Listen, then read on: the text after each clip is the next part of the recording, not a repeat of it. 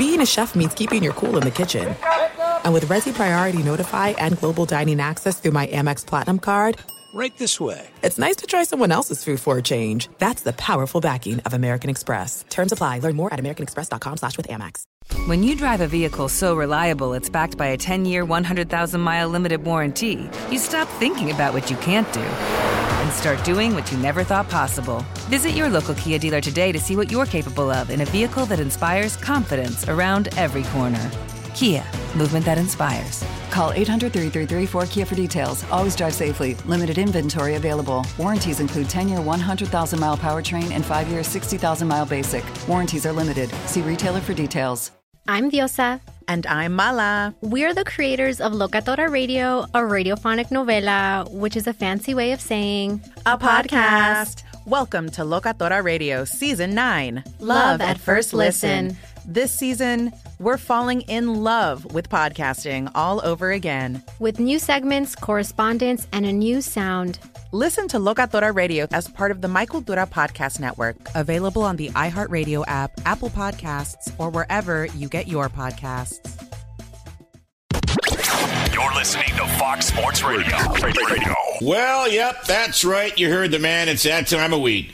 My name is Bernie Fratto. We're coming to you live from the TireRack.com studios here in Las Vegas, Nevada. Fox Sports Radio. TireRack.com will help you get there. An unmatched selection, fast free shipping, free road hazard protection, and over 10,000 recommended installers. TireRack.com, the way tire buying should be tons of stuff to get to tonight. I'm going to call an audible at the bottom of the hour, 11:30 p.m. Pacific, uh, 2:30 a.m. Eastern. We're going to have our Friday night midnight hour. Hey, it's big world. It must be midnight somewhere at 11:30. We've got to dive into this Russell Wilson situation. It's an oddball story that's taken a left turn. Whose side are you on? Are you on the Broncos side? We've got data that supports his decision. That would be Sean Payton, master the pronoun. We've got data that might suggest Russell Wilson didn't perform that poorly. And now Russell Wilson saying he would really still like to stay? We want to hear from you at 1130 877 99 on Fox. The midnight hour at 1130, we call an audible. Plenty of bowl games tonight. We'll be talking about none of them. Look it up on the internet. Not that big a deal. Do I love bowl games? Yeah. Are there too many? No. There's plenty. I like them. I watch them. We got more important business to get to. In a minute, I'm going to get to what I think is the biggest story of the NFL now. From the couch, not Tim Couch. Remember Tim Couch? From the couch to the playoffs. But first, NBA history was made Thursday night, and it might be made again Saturday. Your beloved Detroit Pistons, four and a half point home underdogs against the Toronto Raptors. Should the Pistons lose that game, 29 in a row. Maybe later in the show, we'll check in on where that, well, where that compares in terms of all time teams that stunk and all time losing streaks. Because, uh, you know, look, all of a sudden now, it's not just about the streak. I've talked to my media peeps in Detroit. This Pistons team is bad. They're becoming arguably the worst team in NBA history. And that's making their games a must watch. That's making the end of their games a must a must watch. You say to yourself, is tonight the night they break the historic losing streak? Is it? And I relate to this because remember I covered the Lions for 10 years, pre and post. And my final year was 2008. Rod Marinelli and the Lions went 0 16. I was there, saw it up up close and personal. Why do I bring it up? Because you could clearly see as the season progressed their opponents, they did not want to be the one to lose to the Lions. And I, I am getting that when I watch the Pistons. All right? Thursday night, you watched, well, maybe you didn't, but you paid attention or you at least heard about it. The Pistons jumps out. They jump out to a 66 49, 66 47 halftime lead against one of the best teams in the NBA, the Celtics in Boston. Maybe they are the best team. Now, what a story that would have been had they beaten the Celtics uh, in Boston as 18 point underdogs.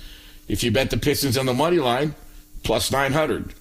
Of course, you got the rug pulled out from under your feet, but the Pistons were plus 830 on the money line in the first half, and you could have turned around and bet Boston plus 112 to win the game in the second half and cashed both. So, what happened? Well, you know what happened. The lead evaporated in a disastrous third quarter, and despite a heroic game tying tip in by Bojan Bogdanovic with 4.1 seconds left, the Pistons could not survive overtime. Celtics prevail 128 122. The longest streak. Well, it now sits at 28 games, tying the Sixers from five years ago, but they were, that was the process team. Remember? They were trying to tank. Detroit, who last won before Halloween, ironically, they started out 2 and 1 this year. Yeah, now they're 2 and 29. Well, here we go. Saturday night, they can set the record or avoid it. They face the visiting Toronto Raptors, who aren't exactly lighting it up themselves. They're 12 and 18. So where do the Pistons go from here? I don't know. Home dinner, maybe a show. You're going to be paying attention. We'll talk about it on the Saturday night edition of the Bernie Fratto Show. I think history might be made. We'll see. We'll see. Speaking of history, with their convincing 37 20 win over the New York Jets Thursday night, the Cleveland Browns now become the third AFC team to clinch a playoff spot. And it's only Cleveland's third postseason appearance since they returned back to Cleveland in 1999. They beat the Bengals in the season finale. Well, that would give the team the most wins since 86, and that was a Super Bowl bound team until Earnest Byner dropped the ball going over the goal line, which put, well, you know what happened. You can thank John Elway. It has been a very tumultuous season for the Browns, but it's having a happy ending. Well, not that kind. You know what I mean. Work with me. They've started four different players at quarterback. Kevin Stefanski, the only NFL head coach in history to win four games with four different quarterbacks in the same season. They were actually five and one in games started by Deshaun Watson. Remember him? You got about 238 million reasons why you should remember him. He suffers a season shoulder injury, season-ending shoulder injury in November. You bring in local product from Bishop Gorman High School here in Las Vegas, UCLA's own Dorian Thompson Robinson. He starts three games, and then PJ Walker started two. Thompson Robinson gets injured. Walker struggling. Joe Flacco. Enter Joe Flacco. You gotta love Joe Flacco. He's throwing for more than 300 yards now in four straight games, 13 touchdowns. He's lighting it up.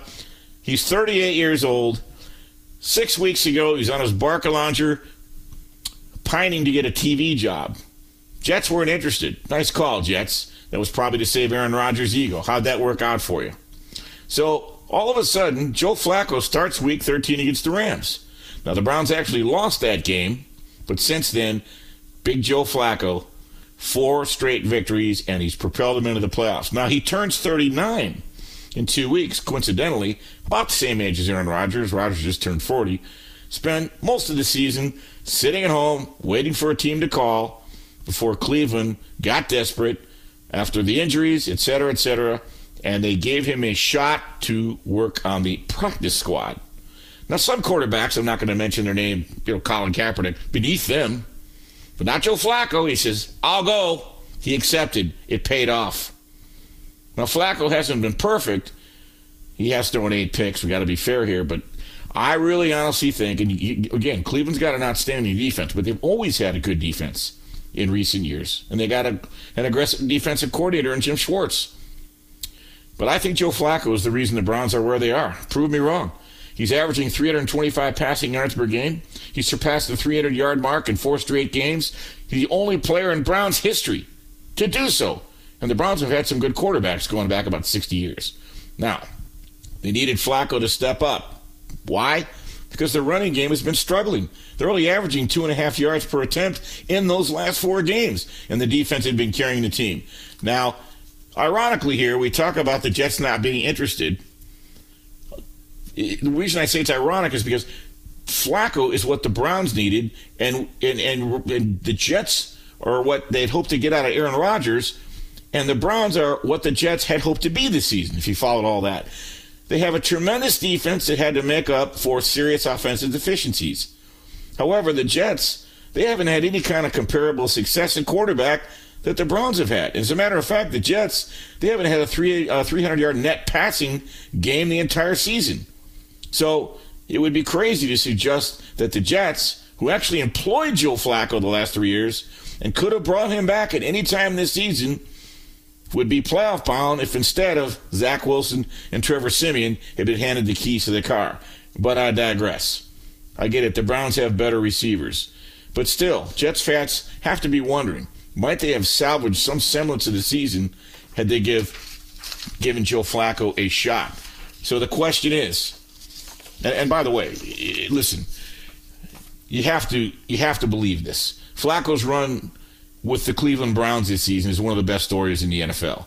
He waited all year, again, again, again. You, you get the story. The Browns' history, it's been marked by complete instability at quarterback. Watson's injury could have sunk the season the same way that Rodgers did for the Jets, but it didn't. So, regardless of how it ends, a very memorable season in Cleveland. Are they going to win the Super Bowl? I don't know. But if I wake up on February 12th, anything, I'll believe anything at this point, right? Does Flacco have a chance to win a Super Bowl? Well, he won one already, so he has a chance. It doesn't feel real. Later on, we're going to get into the playoff scenarios and the playoff bracket and such. But if the season were to end today, Cleveland would visit Jacksonville. And you know who I would like in that game? So, you know, give me a, you know what? Give me a Cleveland Baltimore or a Cleveland Miami AFC championship game or even a Cleveland Kansas City. And I'm all over it uh, like a hobo on a ham sandwich. Go Browns. The city of Cleveland, good fans, good people. You deserve to have something good happen. One of my all time favorite 30 for 30s in ESPN was Believeland. Outstanding. Tonight's show is brought to you by Progressive Insurance. Progressive makes bundling easy and affordable. Get a multi policy discount by combining your motorcycle, RV, boat, ATV, and more. All your protection in one place. Bundle and save at progressive.com. Coming up, the legend, my good buddy Bill Krackomberger we're going to talk about this dicey Week 17 slate. And the Crackman, he's tremendous at finding those games where, you know, maybe you're out, you're out, but you want to pee on somebody's parade. We'll find you a couple of those games and we'll break down the Dallas uh, Detroit game, which is a standalone game Saturday night, 5 o'clock Pacific. And all kinds of money is coming in on the Lions. We will we will dive into why that's the case. I'm Bernie Fratto. We're coming to you live from Las Vegas Fox Sports Radio, TireRack.com studios. Keep it locked. You're listening to the Bernie Fratto Show, Fox Sports Radio. Fox Sports Radio has the best sports talk lineup in the nation. Catch all of our shows at foxsportsradio.com. And within the iHeartRadio app, search FSR to listen live. Hi, this is Jay Glazer, and you may know me from the world of football or fighting or even shows like HBO's Ballers. What you don't know is for my entire life, I have lived in something I refer to as the gray depression, anxiety. So now I'm coming out with a new podcast, Unbreakable, a mental health podcast with Jay Glazer, where each week, while we talk about mental health, I hope to describe it, give it words. Listen to Unbreakable with Jay Glazer on the iHeartRadio app Apple Podcasts, or wherever you get your podcasts. When you need mealtime inspiration, it's worth shopping Kroger, where you'll find over 30,000 mouthwatering choices that excite your inner foodie. And no matter what tasty choice you make, you'll enjoy our everyday low prices, plus extra ways to save, like digital coupons worth over $600 each week. You can also save up to $1 off per gallon at the pump with fuel points. More savings and more inspiring flavors make shopping Kroger worth it every time. Kroger, fresh for everyone. Fuel restrictions apply. Do you love Selena? Like, really love? Whether you saw her live, saw the movie as a kid, or saw her looks all over TikTok, there's no shortage of reasons to stand the Queen of Tejano. And Stan, we do over three whole episodes of our podcast, Becoming an Icon. We're reminiscing as lifelong Selena fans, sharing hot takes and telling her story. Listen to Becoming an Icon on America's number one podcast network, iHeart. Open your free iHeart app and search Becoming an Icon. Hi, I'm Michael Rapaport. And I'm Kibi Rapaport. And together we're hosting Rapaport's, Rapaport's Reality, Reality Podcast. Podcast. We have a passion for reality TV, and we're inviting you into our living room. We're talking tea, we're dissecting the drama, and we're giving praise to the single greatest form of entertainment on television today. That is right. Reality TV is the greatest form of entertainment on television today. Here are some examples of what you'll hear from us on Rapaport's Reality Podcast. This is where we discuss all things reality TV, all things popular culture. And a little bit of Rapaport's reality, the reality of bit. us. We're a little figuring bit. out. And if we had been recording these last four or five days, Ooh. it, it would have been, Ooh, would've been the podcast juicy. would have taken a, a, a left turn. Listen to Rapaport's reality with me, Kibi Rapaport. And me, Michael Rapaport, on the iHeartRadio app, Apple Podcast, or wherever you get your podcast. Hi, we're back on the Bernie Fratto Show, Fox Sports Radio, coming to you live from the TireRack.com studios here in Las Vegas. At this time, let's welcome in a gentleman, a national figure, one of the brightest, sharpest minds in the history of sports betting, a true Vegas aficionado and ambassador, proud to call a good friend. You've heard him on my show many times. He's becoming a household name on the Fox Sports Radio network. Say hello to Bill Krackomberger. Crackman, always a pleasure. Hey, Bernie, thanks for having me on, buddy. Always. Uh, I want to dive into this slate. I think there's a theme this weekend that I'm looking forward to getting your thoughts. One of those interesting weekends where are, there are teams that are going nowhere, but they have a chance to pee on someone else's parade. Trust me, I, I covered a lot of bad Lions teams who took great pleasure in beating teams in December they weren't supposed to beat. But first, I want to start in Dallas. You got a home team here who's won 15 in a row. Their road home splits are amazing. Dallas is 10 and 1 as a favorite, home favorite, coming home when they're coming off a road loss, and yet the money is coming in on the Lions. That moves, I believe it's moved from six to four and a half. What are your thoughts on this game, Crack? Yeah, this game opened up six, and uh, it's down to about five. You're right. Uh, some some Detroit money coming in. However, it's not any sharp money because I get usually the top plays from some of the syndicate guys, sports betting syndicate guys. Hasn't really been that much movement from anyone uh, on that level. Um, I know it's funny when this line came out a couple weeks ago. I actually took a little bit of a lean to the over 51, and then it was went up to like 54 when it came out this week. I actually caught it under 53 and a half, so I, I, I didn't want to middle it. I just thought that that was just too high of a number at the time too. Uh, it, it's not something I normally do as middle uh, games, but so I noticed this total is creeping down every day. It was at like 53, went to like 54. Now it's come down to 53 and a half, 53, 52. It's down to 52, and I expect it maybe to even go a hair lower tomorrow. Uh, as this is one of the highest totals of the year. But again, this this is a game where these two teams, boy, I tell you, Bern, I, I don't have a side on either one of these.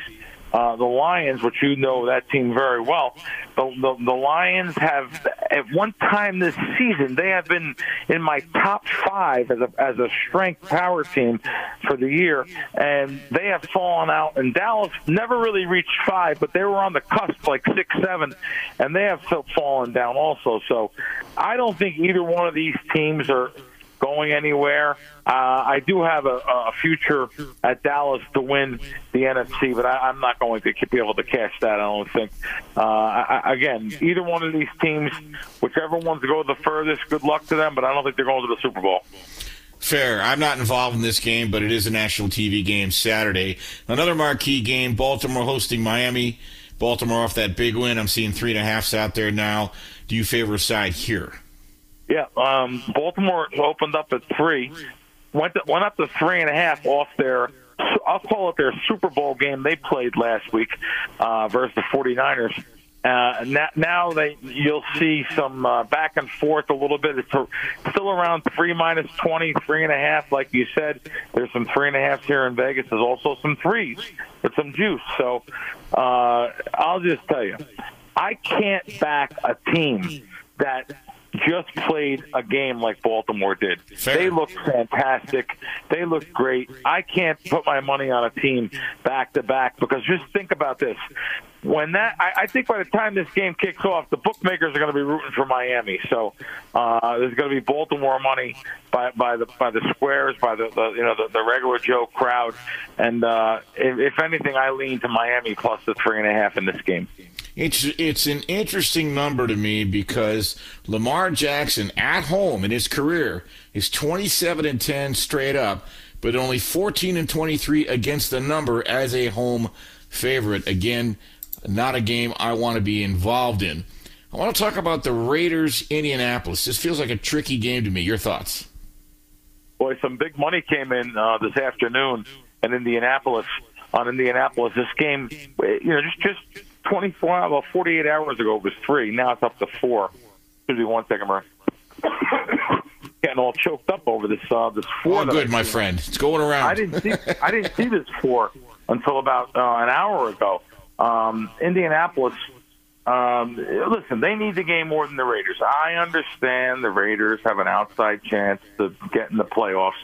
And, and Bern, am I right by saying this? The Kansas City has to lose in order for them to, to even have a chance, right, to get in the playoffs. Yes, the Ra- I'm going to go over that later in the show, but uh, for the Raiders to get in, uh, I mean, you basically have to have peace in the Middle East break out before they get in. They have a, they have to win and have to have a bunch of things happen, uh, and, and we, it's not even worth going down that road. Miracle. But still, Miracle. from a from a betting standpoint, this game is drawing a lot of interest. Yeah, it, it is, and uh, it is on the favorite, Indianapolis.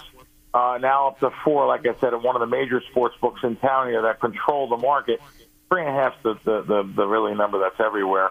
Uh, after Vegas's uh, unbelievable defensive um, job they did, a great defensive job they did versus the Kansas City Chiefs. I think it's hard to maintain that level. You know, they were in the locker room, Crosby and stuff, smoking cigars, partying it up. I don't know, man. I, I, I have to stay away from the side in this game, and uh, I just have to, uh, you know, watch the game from a fan perspective. But um, you know, that four points, awful. It looks awful, awful good after the Raiders had that nice performance last week. And Indianapolis, I just don't know with them. I thought they were going to be, you know, uh, you know, locking up a playoff position here when they really they're struggling here and jockeying for one. Very true. Another game I think that's tricky. The Rams opened up, I believe, minus six at the New York Giants. I see the latest number at five and a half. You can correct me if that's accurate. Reason I feel this game is tricky. I think you're paying a little bit of a Rams tax here. People are Google about how well they've done. But if you go back 12 years, NFL home dogs in December, they're a tidy 83 and 50. The only side I could look to here would be the Giants plus the six. Your thoughts? Yeah, and you're, you're spot on. The Giants uh, Rams were six and a half. It opened up at down to five and a half though. Some of the public liking the Giants, and um, I, I'll tell you, I, I I just can't bet. This is another game. I can't bet the Rams on the road in this spot. The Giants have looked pretty good um, in, in some recent spots. Um, again, Bern, you have to excuse me here. I just can't over a It's all good. It's all good, bud. Especially with Tyrod, especially with Tyrod Taylor, they seem to be playing free and easy. There's no pressure. His mobility has opened things up, kept plays alive. Readers, receivers decide to adjust their routes. So you're paying a Rams tax here. Uh, I wouldn't be surprised me if they went in there won by a field goal. But your thoughts? Yeah, you know, um, that, that that's a spot on uh, prediction there. You know, Taylor is, is uh, and of course all the hype around uh, the pork, pork cutlets there, whatever his name is. He's on the bench now. He's on the bench now.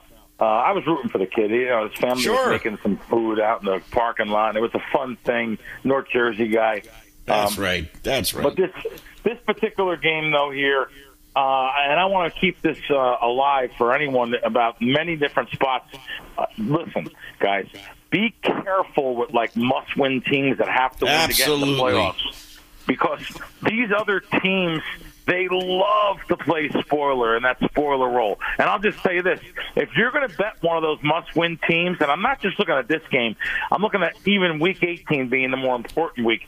Must-win games. If you're going to bet on that team, you better bet on it early in the week because I'll tell you one thing: uh, the line's going to move up, and you're going to pay a tax closer to game time when everyone makes their decisions on the games. Who are they going to play? They're going to play the ugly teams or the must-win teams.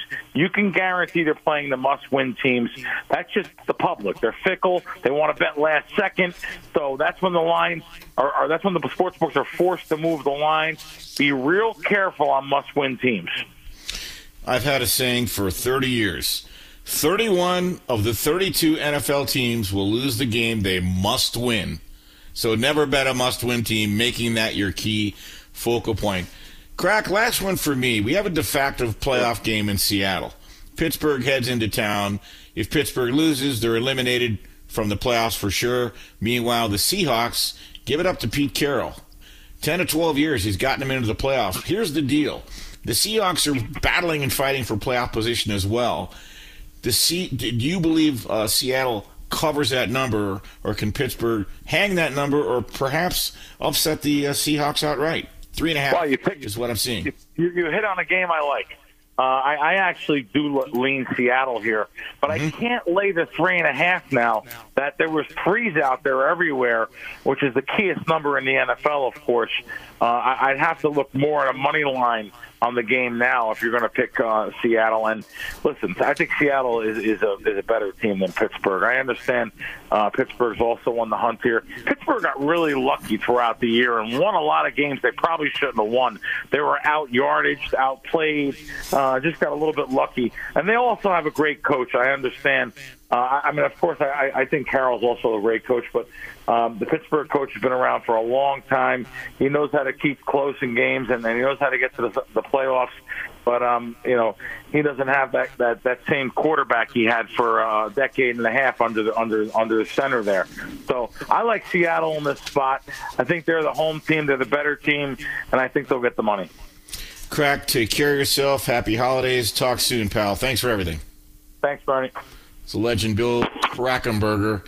You'll hear him Sunday mornings, by the way, on Countdown to kick our, Kickoff. All right, coming up, dial him up, 877-99 on Fox. We're doing a little tricky audible here. Our midnight hour, we're going to do at 11.30 because we're having Mark Medina on at midnight. So I want to get your thoughts on the Russell Wilson situation. You saw what happened, but the story keeps taking a left turn.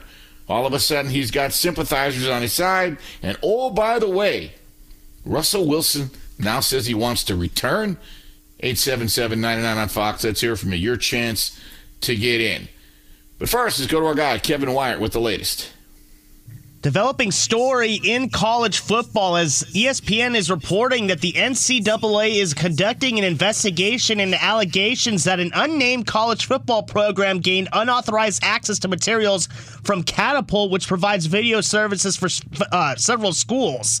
Catapult Sports did confirm it has conducted an investigation into the allegation, but did not find a breach of its system. The company said it is cooperating with local authorities and the NCAA. As for the action on the gridiron, Missouri wins the Cotton Bowl in a defensive struggle with Ohio State 14 to 3 as the Tigers got all 14 of their points in the fourth quarter. The Buckeyes held scoreless after the first.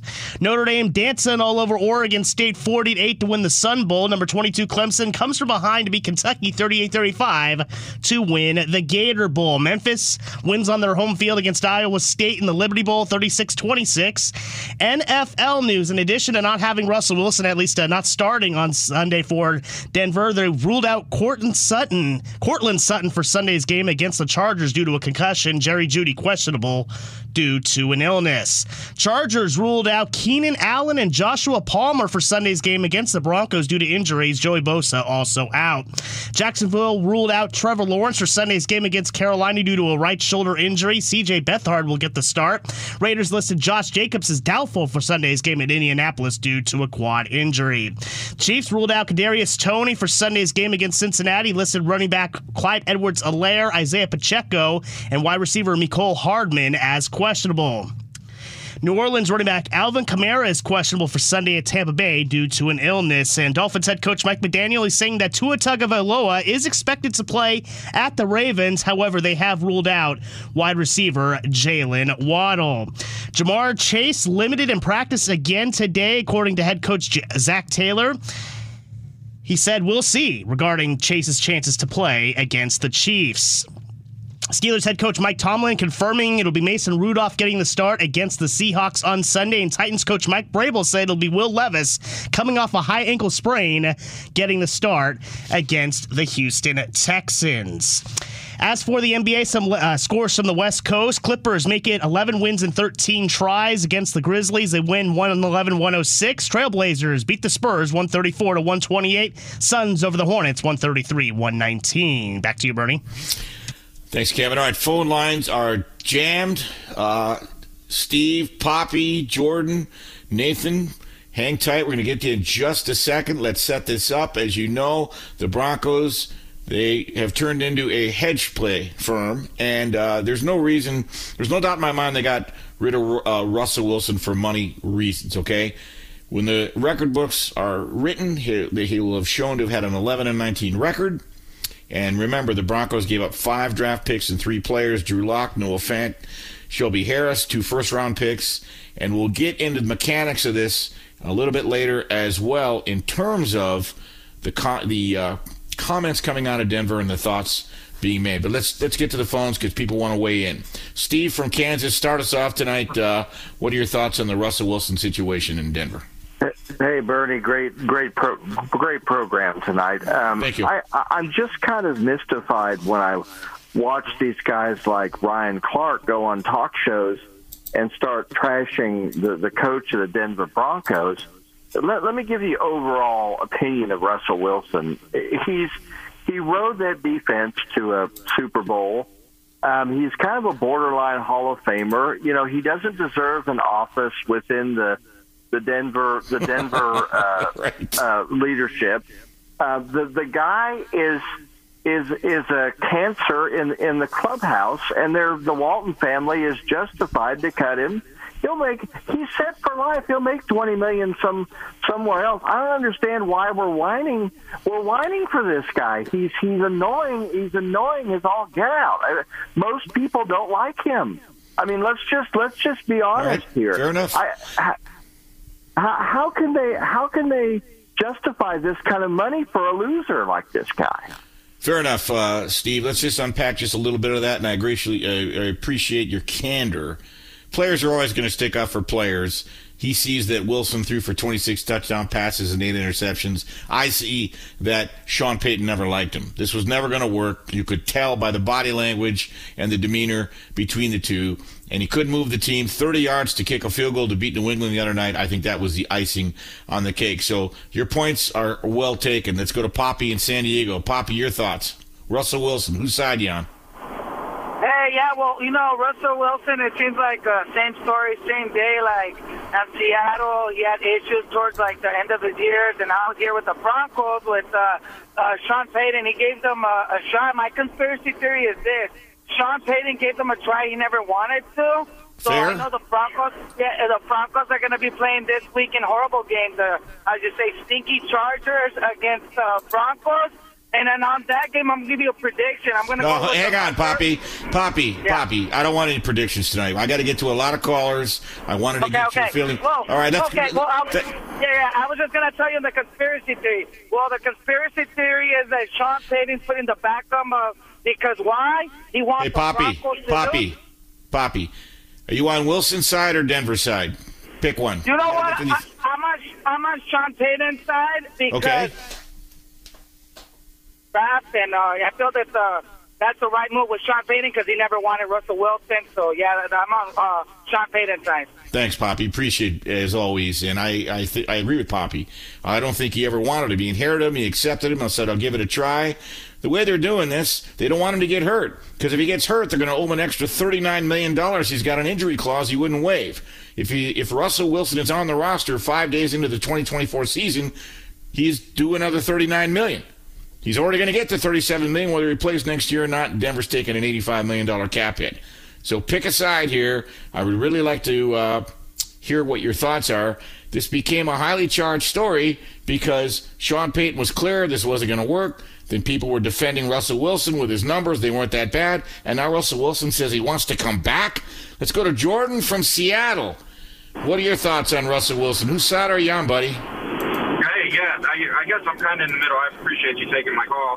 It's just bizarre to me. Um, I, I agree. It seems like Payton's never really liked Russ. Um, but then there was always, not always, but the last few years of his tenure in Seattle, reports of him trying to kind of push out Pete and get Payton into into the Seahawks or team up with Payton in some capacity. Um, so it seems like they had somewhat of a relationship there.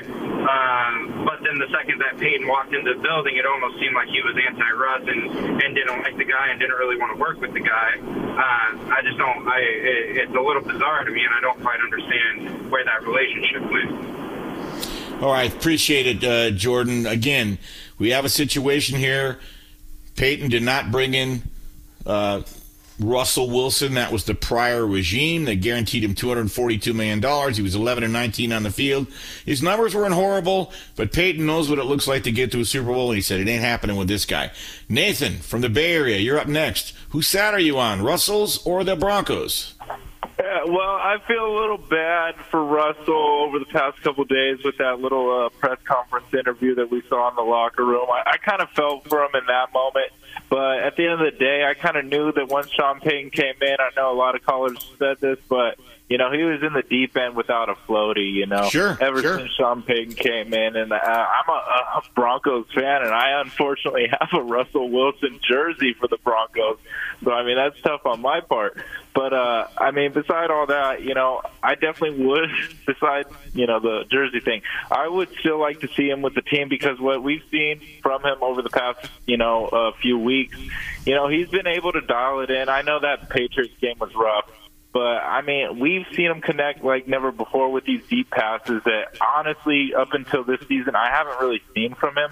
So I think, you know, eh, despite Sean Payton maybe not liking him, bad blood being there, I still think that he has a chance. There's still some gold left in the pot there. All right, fair enough. Uh, and you're not wrong. All, all the callers have been excellent. You're not wrong, Nathan, in the sense that there were times when Russell Wilson, when he got off schedule, moved that offense. He seemed to be slightly stifled by Sean Payton's scheme. We had Benjamin Albright on Wednesday night from Denver, and he confirmed that. That's just what my eyes told me. Now, do I think they're going to win a Super Bowl with a combination of Payton and Wilson? No. So he cut bait, and they're cutting their losses, and it's costing him a fortune. Let's squeeze one more in here. Arthur from Philadelphia. What are your thoughts? You are you picking a side, Russell or the Broncos? Well, let me say this. Correct me if I'm wrong. According to his contract, if he fails a physical, he has to get thirty-seven million or something like that. That's correct. Yeah. That's correct. Well, I mean, no disrespect to the guy. I mean, you know, he's a true winner, and you put that aside. I mean, no disrespect. I mean, you can't expect an organization to give you money for the sake of you getting hurt. Now, don't get me wrong. I'm not a, a Sean Payton guy because I think he's overrated. He's won one Super Bowl, one Matthew Super Bowl, and they, and they consider him a great coach. All right, I appreciate you checking in, Arthur. Let's let's piggyback on something you said there in terms of would they owe Russell Wilson money if he didn't pass a physical? Yes. Here's the situation. He has an injury clause. If he were to get hurt in his final two games, this is a replay of what happened to Derek Carr last year with the Raiders. And coincidentally, Jarrett Stidham is right behind in the back seat, ready to jump in. If you're telling me Sean Payton really believes that Jarrett Stidham gives him a better chance of winning the final two games than Russell Wilson, sure. Sure. I'm going to have you drug tested. But we all know this is a big fugazi. Sean Payton wanted to get rid of him. This is the price they're going to have to pay. Just so everybody understands, if Russell Wilson would have been on the roster five days into the 2024 season, he's owed $39 million in addition to the 37 million he's already going to be getting for the 2024 season, whether he plays or not. The passing the physical part is directly related to getting hurt or not getting hurt. That's why they're not going to play him. They're hedging their bets. Denver, this is going to be a costly deal. $85 million cap hit. Again, they paid a fortune to get Russell Wilson two years ago. Five draft picks, two first rounders included, additional three draft picks, three players. Drew Lock, Noah Fant, Shelby Harris. You basically gave up eight players for Russell Wilson to go 11 and 19. He had his moments, and he is polarizing. I had someone just tweet at me Russell Wilson is a cornball. Fair enough. Some people like him, some people don't. This story got weird because a lot of people started to defend him and pick on the Broncos. It's their business, they can do what they want. And oh, by the way, Russell Wilson wants to stay. That's where the story really gets weird to me. We're going to be able to squeeze in a couple more calls 877 99 on Fox. Great job to the callers. I'm Bernie Fratto. We are coming to you live from the Las Vegas Fox Sports Radio, TireRack.com studio, so keep it locked right here.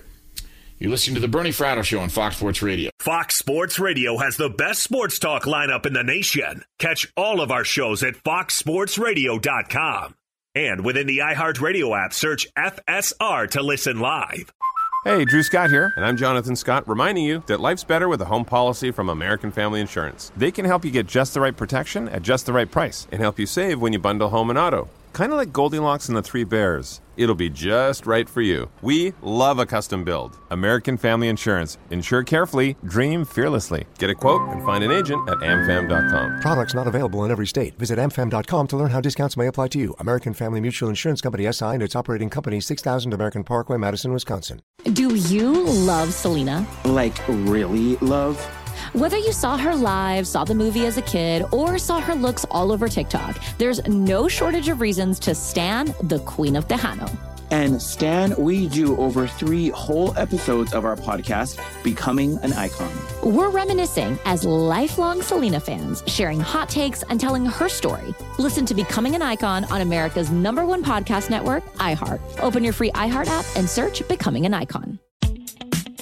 Hi, I'm Michael Rapaport. And I'm Kibi Rapaport. And together we're hosting Rapaport's, Reality Podcast. We have a passion for reality TV, and we're inviting you into our living room. We're talking tea, we're dissecting the drama, and we're giving praise to the single greatest form of entertainment on television today. That is right. Reality TV is the greatest form of entertainment on television today. Here are some examples of what you'll hear from us on Rapaport's Reality Podcast.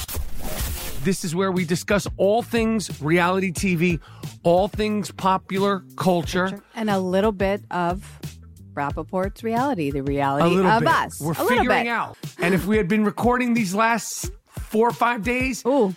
it, it would have been, Ooh, would've been the podcast would have taken a, a, a left turn.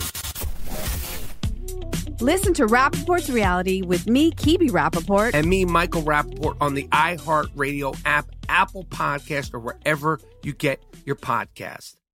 All right, the Bernie Fratto show continues. The callers have been outstanding, all thoughtful. Let's keep it going. Jason from South Dakota, you're up next. What are your thoughts on the Russell Wilson situation? Well, I think uh, Sean Payton's doing the right thing. Um, Russell Wilson is nothing but an overrated game manager. Um, you know, when he was before they they let Russ cook in Seattle, he led the team and they were winning, but he wasn't completing more than 200 yards a game. He was just handing the ball off to Lynch, and they had a great defense. Um, I will say that I want to give credit to Tyler Polumbus. He's a, he's an ex lineman for the Broncos.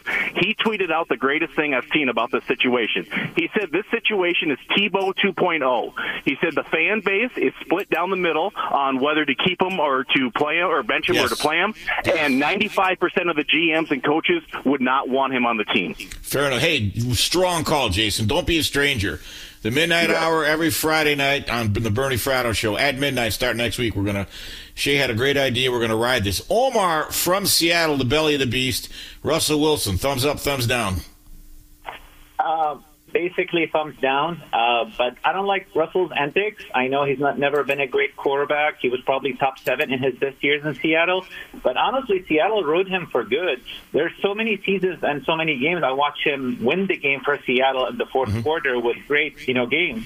I mean, but I blame Sean Payton here. Like he knew that the Broncos got fleeced. They don't have draft capital. Still, the Broncos had to trade for him. He knew the dead money situation. Like, what are you doing? You think you're gonna do a quick turnaround and rebuild your team in two years? You know, I mean, you're stuck with Russ whether you like it or not, because 85 million in dead cap money. And you know, the only thing that Pete Carroll did over the last 10 years is he fleeced, you know, the the Broncos for Russell Wilson. But the couple of years that Russell between 2015 and 2019, he was top five, top seven quarterback. I would argue. Yeah. Just Seattle did not put good teams around him. You know, uh, did he get sacked a lot? Yes. Does he s- hold on to the ball a lot? Yes. But he won so many games for Seattle with the worst offensive line in all of football. So. All right, Omar. Uh, Omar, excellent call. Uh, covered a lot of ground there. Uh, we get to squeeze one more in here. Anthony from Hayward, your thoughts? We can see which direction this has been going. What are your thoughts? I'm on uh, Ru- Russell Wilson's side. You know what? Okay. Let me tell you something. The Broncos are classless, okay? I don't care. This man came and played. The bottom line is you don't ask the man to cut, to change the contract that you he signed up. Now because he don't want to change it, you want to sit him down. Yeah, that was low Problem that I class. with- I agree. The problem that I have with Sean Payton is, okay, if you don't like them, be a man and stop being a coward. Okay, that's the problem that I have. Yes. How, how, how was he a coward? He cut him. He how, how was he a coward? I don't get it. He's a coward. You know why? How? He's a coward? Because How? he said he said that he said that the only reason that he's doing it is Oh yeah, that was weak. That was weak. Yeah, he's a weak. liar. That was he's weak, a Anthony. liar. Stop Hey, being Anthony. a coward. I'm on Russell Wilson's side. Anthony, I gotta I gotta move along. I love this call. Strong, strong, strong. Appreciate you. Listen, I love how we have varied opinions, and everybody who got on the uh, airwaves tonight gave their opinion and justified it with their own relevant specifics. I'm very impressed. Every Friday night at midnight Pacific on the Bernie Fratto Show, we're going to have a midnight hour topic like this. This one turned out to be polarizing. I agree with Anthony. Sean Payton, don't get up there and, you know, piss on everybody's shoes and tell us it's raining. That was weak as hell. You may not like Russell Wilson, just say it. Move on. You could already tell on the sideline he didn't. And hey, listen, Russell Wilson's legacy secure. He won a Super Bowl and got to another one. You could argue he should have two Super Bowls. Somewhere along the line, he's polarizing. This story continues. Coming up, Mark Medina, Medina Magic. We dive into the NBA. Keep it locked. The Bernie Fratto Show on Fox Sports Radio. That's right, you heard the man. The Bernie Fratto Show keeps rolling right along. My name is Bernie Fratto. We're coming to you live from the TireRack.com studios here in Las Vegas. Fox Sports Radio. TireRack.com will help you get there. An unmatched selection, fast free shipping, free road hazard protection, and over 10,000 recommended installers. TireRack.com, the way tire buying should be. I want to thank all the callers again. You were very good. Every Friday night at midnight. This is what we're going to be doing. The midnight hour. We call an audible tonight because we've got another special guest. Yes, you know him, you love him, can't live without him, our NBA guru. It's that time. Mark Medina with a little Medina magic, NBA magic. And Mark, I don't know where else to start other than the fact that the Pistons are going for 29 in a row Saturday night, and they're home underdogs against the Toronto Raptors. Give us your thoughts. Well, I guess they have a shot because the Toronto Raptors aren't a good team either. They're 12 and 19, 13 games back in the Eastern Conference. So, I guess relatively speaking, the Pistons have much better odds than any of the streak against them than they- did earlier in the week against the Boston Celtics. Yeah, that's that's true, and uh, I want to get your thoughts on this. I'm going to say this in air quotes: load management on Victor Wembanyama. Uh, what kind of bring us up to snuff? What the game plan is there? Because I expected more. I, I'm, you know, I've been a little bit of a, a skept, not a skeptic, but I didn't want to, you know, you know, rush him into the Hall of Fame like everybody else did. Your thoughts? Well, the Spurs, uh, uh, well, Spurs coach Gregg Popovich said that uh, is going to be seen out for back-to-backs for a couple of weeks, and then also remain on a minutes restriction um, until further notice because uh, he's been dealing with an ankle injury. Um, so they want to be cautious. So he landed on the foot of a Mavericks ball boy during pregame warm-ups uh, on December 23rd, and since then he's been out with right ankle soreness. So it's kind of an unprecedented history. Usually it happens when the game starts, not in pregame warm-ups with a ball boy. But it isn't surprising they're doing the load management thing because one, the Spurs are kind of the pioneers of this, but two, you know, it was expected from people around the league that they would handle him with care, not just because he's a star and that's the era that they're in, but uh, he's a rookie, he's a tall guy, and they want to just make sure that he can handle the rigors of the NBA season. So, frankly, I'm surprised that didn't happen even earlier. And now we are talking still quarter of the season, but I thought maybe uh, they would have done it right off the bat. Did they by any chance sign the ball boy? Sounds like he might be a physical down low. Uh, uh, well, he was on an opposing team's ball boy, so I don't think Is that have any- right? uh, they don't have any influence. Yeah, he was with the Dallas Mavericks, so maybe because of that he's getting a raise. There you go. Speaking with Mark Medina, Medina Magic. Usually hear him on Saturday nights. We got a Friday night version. Uh, I want to talk quickly about the Phoenix Suns. They finally had their trio, their big three, play tonight. They won by 14. Granted, it was against the Hornets, but they showed some flashes. Can the Suns possibly resurrect their season and become the type of team that people have hoped they would be for the last four years?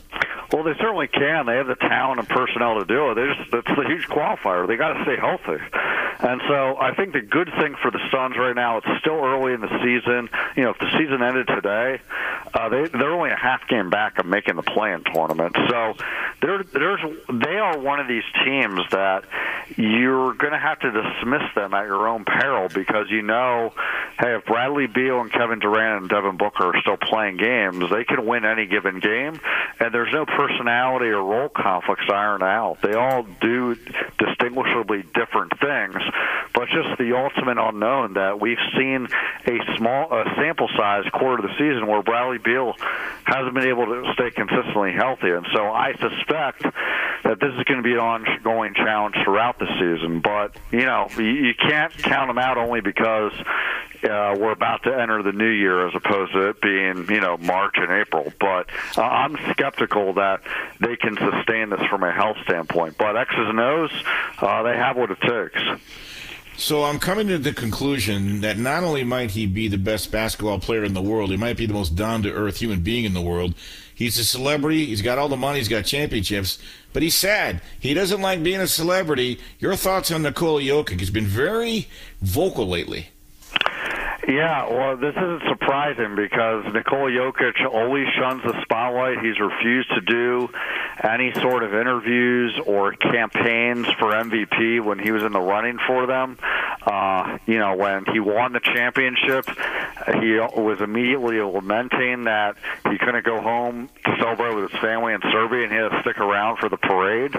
Now, I think what's gotten lost into this is Nikola Jokic loves the game. He's he's not as aloof as he kind of portrays himself to be, and he's fine with the attention as far as the right things. Like he doesn't want to be seen as someone who's a self promoter or wants to have the limelight. He wants to make his teammates feel empowered. So I think he's like any person, like he'll love the respect, but he's not one of these attention seeking guys. Right, he wants to right. be about the work and nothing else. So he's kind of like LeBron because LeBron's not a self promoter at all.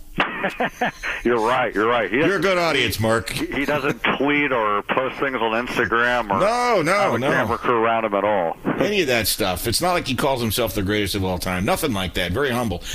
Uh, I want to talk about Ja Morant. I'm glad he's back in the league. He's exciting to watch. He's a he's a force multiplier. But after winning four in a row, he takes a night off, and the Memphis Grizzlies. Well, it uh, it was a reminder what they look like without him. What what was the situation, and why uh, after only four games, uh, Ja Morant took the night off? Well, I believe it was just kind of handling his workload. That was nothing else. Uh, and you know, wh- when it comes to just wanting to do that uh, with any minor ailments, they're going to exercise on the side of caution. I don't think it was anything major, but I think that the reality is it shows that without Ja Morant, there are a lottery. Oh my! well, that is so, it's so. He's had plenty of rest. Uh, I mean, listen, I don't want to be that guy, but did he really need to take a night off after four games? Well, I, I don't think it was his call. I think it's Oh, the organization. Yeah. Yeah, I, I hate with it. Dude, Steph Curry uh, talked about that. I mean, they, yeah, they say he has an illness, but whatever. Fair enough. Well, I don't question that. If there's if that's what they're reporting, you don't know what you don't know, and I'm not privy to that situation. Another situation that's gone very much radio silent is the Draymond Green situation, and I will tell you, uh, I gave a pretty. Uh, terse statement about him last night. I don't think he'll ever change because I think everything he's done he believes is justified. Is there anything going on? What's the dialogue behind the scenes, Mark, uh, in terms of are they going to define what indefinite suspension means? What's the next step? We're waiting for the other shooter drop. Yeah, the dialogue is that it sounds like crickets, and so I think uh, what that means is that they're waiting and seeing, and they're also talking with the league to make sure that um, they're feeling satisfied with what Draymond's doing. Now, once the announcement was made, that was indefinite. The Warriors behind the scenes were talking about, you know, he's going to have to take some counseling with anger management, and also, you know, make sure that they're not skipping steps so that he doesn't do this again. And I'm with you in the sense that I don't think Draymond's going to fundamentally change who he is. But I am optimistic with, you know, as someone who doesn't have a skin in the game, but optimistic of the scenario that I think that he can do enough to make sure that he's still available on the court. And frankly, Bernie, I don't think that's asking much. Like these incidents with Nurkic and Gobert, they go beyond Draymond Green having an emotional outburst. Like they're just idiotic. So all I really think uh, is, is going to be asked of him is don't punch a dude in the face and don't put someone in a chokehold. And case closed here. So, you know, uh, that part's simple, but the the other part that you mentioned about, you know, what's the next step? They've been intentionally quiet about all this because one, they don't know. This is ultimately going to be what the league decides, even if Draymond and his agent Rich Paul and the Warriors are talking with the league. But two, uh, I think they also just want to be sensitive to the fact that, for all intents and purposes, this is like an HR thing where uh, he's doing different human resource things in terms of anger management, and with that, they're not going to discuss too much in depth. Maybe he can vacation in Serbia and see how he likes it there for a while. You're a good audience, Mark. Mark, uh, great stuff as always. Uh, obviously, your fingers on the pulse. Really appreciate what you do. Happy New Year. We'll be talking again soon, pal. All right, happy New Year, man. That is Mark Medina, Medina Magic. You hear him every Saturday night on the Bernie Fratto Show at midnight. We switched up this week. Listen, uh, this happens now and then in radio. I've been doing this 29 years, where there's such a highly charged story that's so polarizing. I can't. I want to reiterate. I'm so impressed with the callers that took the time to weigh in. I'm going to reopen the phone lines because we are still in the midnight hour, and this is a segment we're going to be establishing on a go forward basis in the Bernie Fratto Show. So if you didn't have a chance to get in and you want to weigh in on the Russell Wilson situation, whose side are you on? Denver is cutting bait with them in an unceremonious fashion. And I appreciate what the one caller said. I, I, I got to check his name here. Uh, it was, I believe, Anthony. He's right. I don't like the way Sean Payton got up there with a straight face and tried to tell us, uh, you know, what he told us. I, that, that, that bothered the hell out of me. So look, Russell Wilson had good numbers. They didn't really win. He was 11 and 19. They paid a fortune to get him. This is a highly charged story. I don't really believe he was ever truly Sean Payton's guy. But believe it or not, I've done some research today, and there are four teams that have had feelers on Russell Wilson already, should that come to fruition next spring. We'll chop that up. And I'm going to reopen phone lines. I was very impressed by the passion, by the succinct nature with which people got their points across, no equivocating. They either liked him or they didn't, and they said why. Outstanding. 877 996 6369 if you didn't get a chance to get in. I want to remind everybody tonight's show is brought to you by Discover. At the end of your first year, Discover credit cards automatically double all the cash back you've earned. That's right. Everything you've earned doubled. Seriously. See terms. Check it out for yourself at discover.com slash match. Keep it locked. We continue with the Bernie Fratto Show on Fox Sports Radio. Do you love Selena? Like, really love? Whether you saw her live, saw the movie as a kid, or saw her looks all over TikTok, there's no shortage of reasons to stan the Queen of Tejano. And Stan, we do over three whole episodes of our podcast, Becoming an Icon.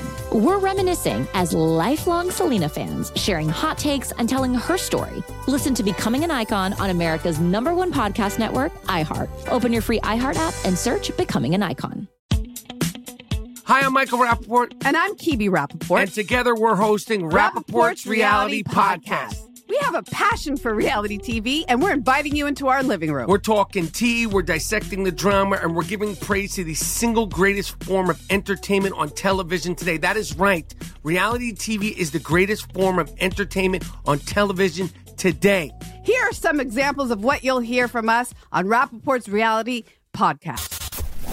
This is where we discuss all things reality TV, all things popular culture, and a little bit of Rapaport's reality, the reality a little of bit. us. We're a little figuring bit. out. And if we had been recording these last four or five days, Ooh. it, it would have been Ooh, would've the been podcast would have taken a, a, a left turn. Listen to Rapaport's reality with me, Kibi Rapaport. And me, Michael Rapaport, on the iHeartRadio app, Apple Podcast, or wherever you get your podcast. More Than a Movie is back with season two of the award winning film podcast, and this time with a lot more movies. I'm your host, Alex Fumero, and each week I'm going to talk to the people behind some of my favorite movies. From The Godfather, Andy Garcia, He has the smarts of Vito, the temper of Sonny, the warmth of Fredo, and the coldness of Michael. To the OG Spy Kid, Alexa Penavega. You had Carla Gugino, who's the coolest mom ever. You had Antonio, who's handsome, amazing, charismatic. And then Carmen and Junie. I felt like a lot of other kids felt like this could be me. To the legend behind La Bamba, Lou Diamond Phillips. When I walked in, I didn't think I had a shot at Richie because John Stamos' picture was already up on the wall. Every episode will feature interviews with the biggest actors, directors, writers, and producers behind your favorite films and tap into the history of Latinos in film. Listen to More Than a Movie as part of the My Cultura Podcast Network, available on the iHeartRadio app, Apple Podcasts, or wherever you get your podcasts. All right, back in the Bernie Fratto Show, Fox Sports Radio, coming to you live from the TireRack.com studios here in Las Vegas. We'll take you up to 3 a.m. Pacific. 6 a.m. Eastern, before I share with you some potential destinations for Russell Wilson in 2024, since I do not believe he'll be back with the Broncos. Last chance to get in 877-99 on Fox, 877-996-6369. Let's go back to the phones. We're joined by Sir Scratchoff from Arkansas.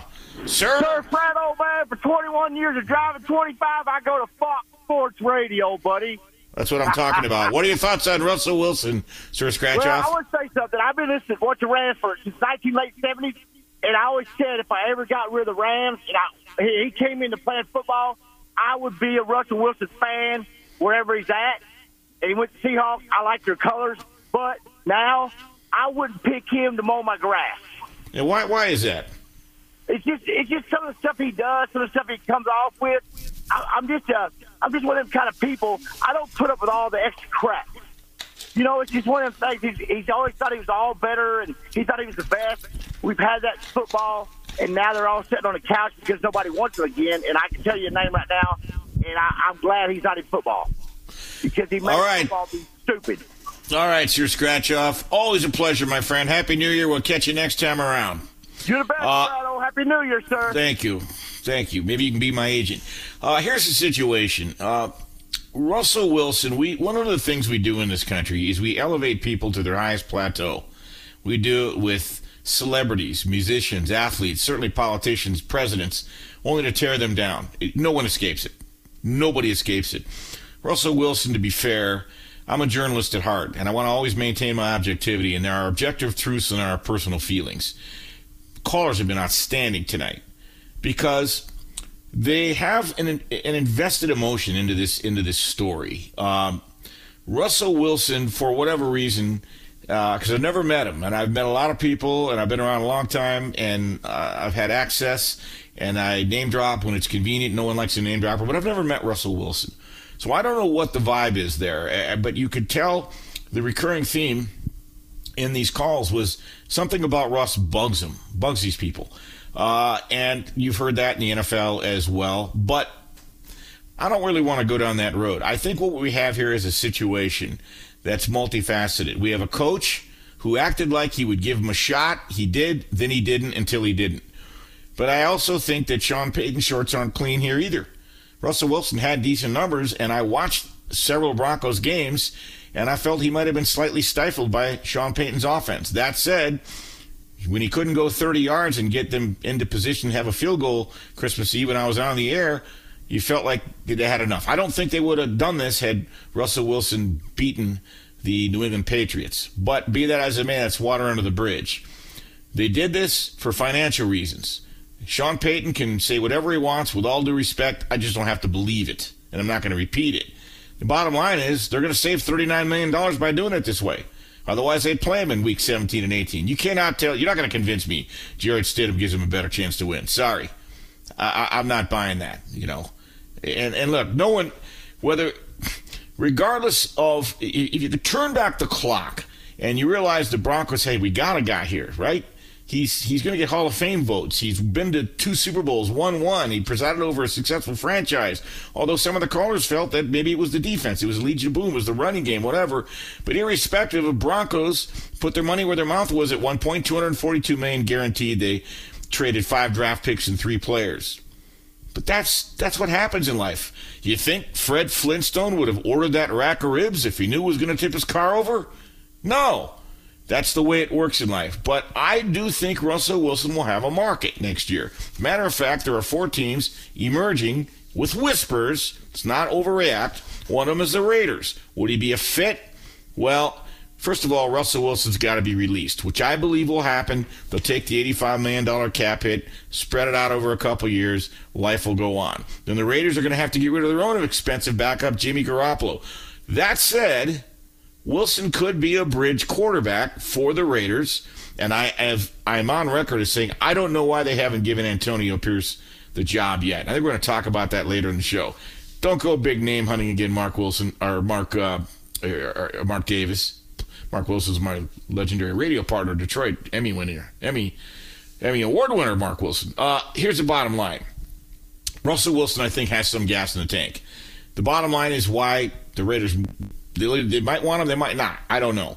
They need to maybe get their quarterback of the future. They moved on from Derek Carr. They did the same exact thing last year to Derek Carr, the Raiders did.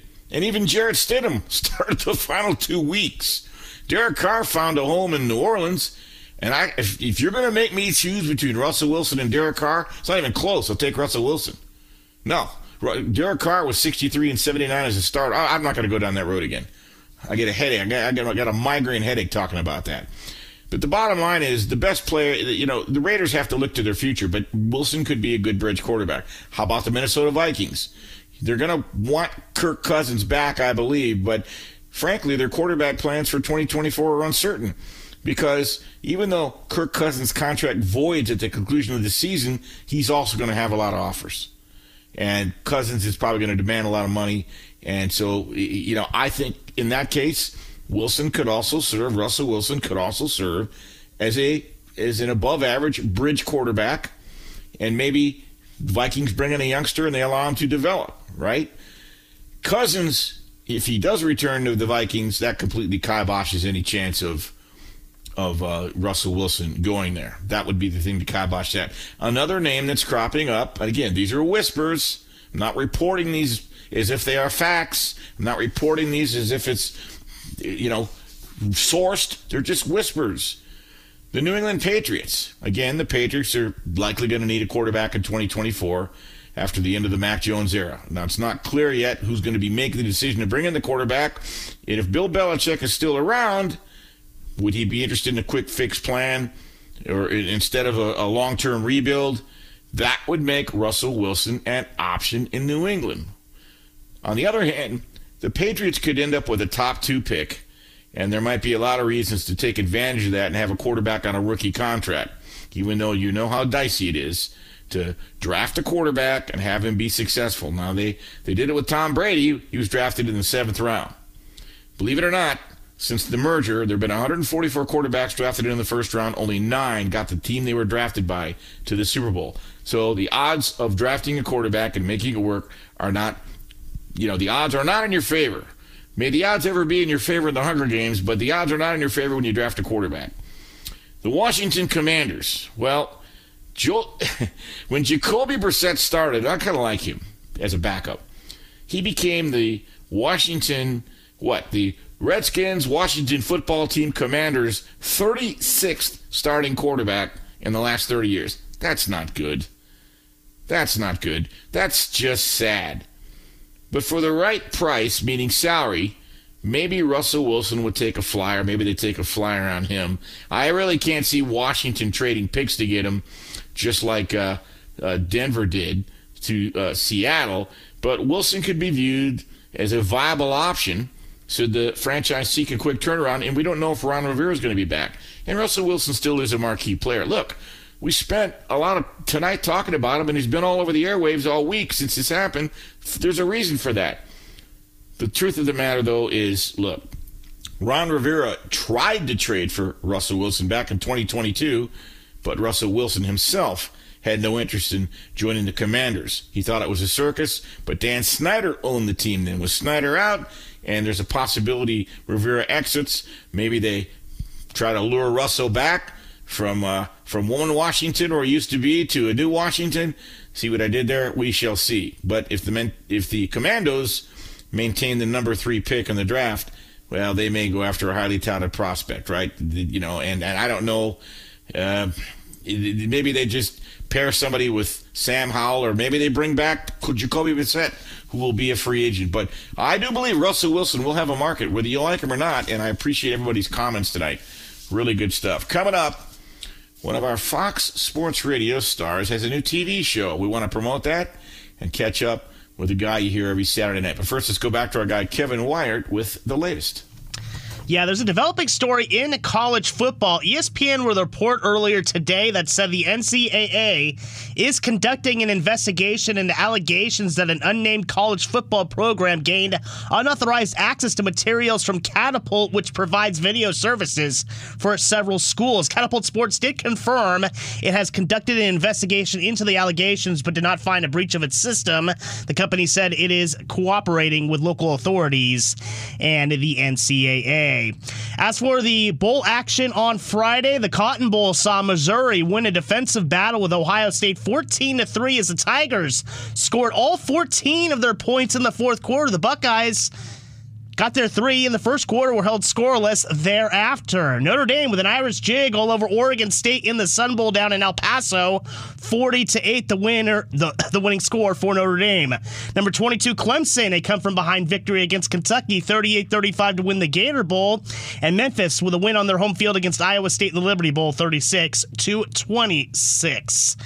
As for late scores from the NBA, Clippers over the Grizzlies 117 106. LA has won 11 of their last 13. Trailblazers win a battle of basement dwellers against the Spurs 134 to 128. Suns scorch the Hornets 133 to 119. And the Thunder top the Nuggets 119 to 93. And some NFL injury news Broncos ruling out Courtland Sutton for Sunday's game against the Chargers due to a concussion. Jerry Jeudy questionable with an illness. As for the Chargers side of things, Keenan Allen, Joshua Palmer, they've been ruled out due to injuries. Joey Bosa also ruled out.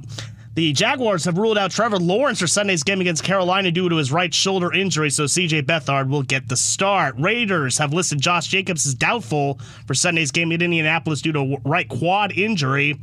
The Chiefs ruling out wide receiver Kadarius Toney for Sunday's game against the Bengals, and they have listed running backs Clyde Edwards-Helaire, Isaiah Pacheco, and running or wide receiver Mecole Hardman as questionable. Alvin Kamara, he's questionable for the Saints for Sunday's game at Tampa Bay due to an illness. And for the Dolphins, Mike McDaniel saying that quarterback Tua Tagovailoa expected to play against the Ravens. However, he has ruled out wide receiver Jaylen Waddle. Bengals head coach Zac Taylor saying that wide receiver Ja'Marr Chase limited at practice again today, and uh, Taylor saying, "quote We'll see regarding Chase's chances to play against the Chiefs." And Steelers coach Mike Tomlin confirming it'll be Mason Rudolph starting at quarterback against the Seahawks on Sunday. Back to you, Bernie. All right, let's welcome in a gentleman, one of our Fox Sports Radio teammates. You hear him every Saturday night, 5 to 8 Pacific, with Martin Weiss. They do a great job, very conversational, uh, a lot of sports knowledge. You can follow him on Twitter at Big Vanilla Funny. Say hello to VJ Vernon Husky. VJ, how you doing, buddy? What's going on, Big Burns? Happy holidays to you. Happy pre New Year to you, brother. Right back at you, and uh, very happy to report I have a nice announcement to make. You're not going to be a TV star. Tell the folks about your new TV show and where they can find you. And, uh, well, I want to get into your background a little bit, too, so people can learn about you. But tell them about your new show. Yep, man. I just finalized my contract with Infinity TV, which is Los Angeles' number one streaming uh, sports channel out here in LA. Uh, my TV show is called VJ Said What I Said, which because I'm going to say what I mean and I'm going to mean what I say debuts January 8th next week, so it'll be every Monday afternoon. We'll film in the morning, then it'll come on in the afternoon. It can be picked up on InfinityTV.com and also on Infinity Channel on YouTube. So I'm, I'm very proud of this. I'm so happy, man. I've been working forward to this and looking forward to this. It'll be an hour show. It's all me. We got a bunch of segments. We're getting rid of clickbait, Bernie. We're getting rid of personal narratives, false narratives just old school sports talk like you do it, man. Like guys like Ed Patrick and Rich Eisen, guys I listen to. They get rid of all the BS and they just talk sports, entertaining. I have 20 years of stand-up comedy in my background, so we're going to have a lot of fun, a lot of laughs. I'm, I'm blessed and I'm super excited about it. try to keep it real. Talking with VJ Vernon Husky, his new show. I said what I said, and you, I guess it debuts January eighth. Uh, VJ, you just teased that a little bit about your background as a comedian. Tell the folks about your background so they can get to know you. You just finished up your first year anniversary on Fox Sports Radio with Martin. You guys are killing it on Saturday nights. So, uh, in addition to being a comedian, where are you from? Uh, Like, wh- what, where did you grow up? What high school? What state did you go to high school in? Uh, take us to your chronology. I originally grew up in the DMV area. That stands for DC, Maryland, and Virginia tri-state area. Played football, lettered in football, baseball, basketball, and shot put, discus, and track at Garfield Senior High School on Smoketown Road in Woodbridge, Virginia. I'm a proud Indian. My pictures are still up there in the in the, in the lobby. When I go back home to visit, man, both my parents were in the military. My mother was a colonel in the Pentagon, and my father was an 11 Bravo Airborne Ranger. He actually served in Desert Storm and Desert Shield under General Schwarzkopf and Colin Powell back in the early 90s. Wow. So very part of that. He was part of the Red Beret Special Forces. Uh, so dad was a grunt. Dad was dad was real, man. My, to this day, dad still doesn't share any stories. So I went to uh, the military fresh out of high school. Played some semi-pro football for the Fredericksburg Kodiaks in Northern Virginia. Also, in my day, a bunch of men's leagues, flag football, things of that nature. Uh, then got into stand-up comedy, man, about 1998, 99, because I was always a class clown, getting in trouble for, you know, making kids and and the teachers and the principal from time to time uh, crack jokes and laugh. So I got into stand up comedy. So I've been doing that. I used to open up for guys like Fat Doctor, Joe Recker, Earthquake, some more, um, uh, uh, Coco Brown, all the big DMV comedians that are big time and famous right now. Got a chance to work with Earthquake over here in LA. Kevin Hart, LOL. I was on season one, two, and three of his radio show every Tuesday and Wednesday for the first three seasons. And I got into some theater acting. I do theater acting now, man. I've been in uh, maybe four or five plays. I've done about 25 to 30 performances on stage and acting. But Mike Hill, who is a colleague of ours over at Fox Sports One, used to have a radio show on FSR with um, Kurt Morrison, former Los, uh, Los, uh, Los Angeles Raider, before they moved up to um, Oakland and then uh, now to Vegas. I used to come in on his radio show, and he was the guy that really opened the door for me to say, "Hey, I think you'll be good at this, VJ. We'll bring you in." And I got to talk for a minute or two, and then five minutes, ten minutes, and the next thing you know, met Rob Parker, met Chris Broussard to introduce me to Scott Shapiro. Scott Shapiro took a listen and said, "You know what?" Think this kid might have something. And then they ended up letting me fill in on The Odd Couple, working with Arnie Spanier, Aaron Torres, all the guys there at uh, Fox Sports Radio, George Reister, bunch of great guys, man. And then uh, ended up giving me and Martin the show uh, last year. So I've been in radio about 15 years. I started on the Scott Ferrall show at Sirius Satellite Radio in New York City under the Howard Stern 101 division, if you know that, in the McGraw Building right across from Steel City Music Hall. So working with Scott Ferrall and Lou Pellegrino, and then uh, started my own show, and iHeartRadio picked me up, VJ's on Sportsmanlike Conduct. 500 episodes, over 20,000 downloads. We had listeners from 26 states and 16 countries. So it's been a lot of work, man, but it's been it's been fun. It's been great. And that's how I got to this point now. Martin and I, as you just mentioned, passed the one year mark. This is my six year mark at Fox Sports Radio. But Martin and I show has been for one year, and then uh, now I've been blessed for this. Also, quick sidebar: I got my first LA taste of television today. I was on Spectrum Sports today doing a segment talking Rams, Chargers, and Michigan in the Rose Bowl. So not only getting my own TV show, I'm doing some part time work over there at Spectrum Sports also. Talking with VJ Husky here every Saturday night with Martin Weiss from 5 to 8. And uh, it's good that people get a chance to know you. Thanks to you and your parents for your service to our country. As we wrap it up, tell the tell the folks the primary theme of your show, what you want to accomplish most. What I want to accomplish most is I think the fans, I listen to the people, man. I'm about the people. And I, I think the fans are just tired of the yelling and screaming back and forth and the debates. And they just want to hear sports talk, man. They just want to hear somebody that's going to entertain them, be knowledgeable. We got a bunch of fun segments. I got a segment called Told You So. You guys could probably figure out what that segment's going to be. I got a segment called Flag on the Play. Well, I'll pick some things up during the week where, hey, I'm going to throw a flag on you, man. You say some crazy stuff or an athlete does something. Rashard Mendenhall is in the news right now. Uh, Antonio Brown's out there in the news again right now. Cam Newton. Uh, flag on the play. Got a segment called Call call outs, which I will be calling people out. So put your feelings away, ladies and gentlemen. If you say something wild and crazy, I think the fans want to say that. And my favorite one is going to be say it with your chest. And that's if you put a bold prediction out there. Say it with your chest. Don't dance around with it. Make a bold prediction. Stick by it. And hey, if you get it wrong, it's okay. Nobody's batting a thousand. Nobody shot a hundred percent from the mm-hmm. field. We missed. Admit it, and let's move on to the next topic. So that's my main thing. Is I want to bring back what I call real classic, entertaining sports talk. I think the people want it. I think other people in the industry would love to see it. And I want to be part of the change and a martyr of a sense of bringing that back to the fans in sports talk radio. Good luck to you, buddy, and we'll all be Thank watching you. on January 8th. That is, thanks so much, VJ. Uh, enjoy the rest of your evening and enjoy your weekend. I Have a good appreciate you show. guys. God bless and Happy New Year and go blue. Michigan by two. Okay, there you have it, my man. Have a good show Saturday. It's VJ Husky with his new TV show, and uh, download the podcast. He dropped so much good information there. Had a hard time keeping up with it all, but he explained uh, what his new show's about and uh, and where you can find it. It's Los Angeles uh, based. Tonight's show is brought to you by Progressive Insurance. Progressive makes bundling easy and affordable. Get a multi-policy discount by combining your motorcycle, RV, boat, ATV, and more. All your protection in one place. Bundle and save at progressive.com.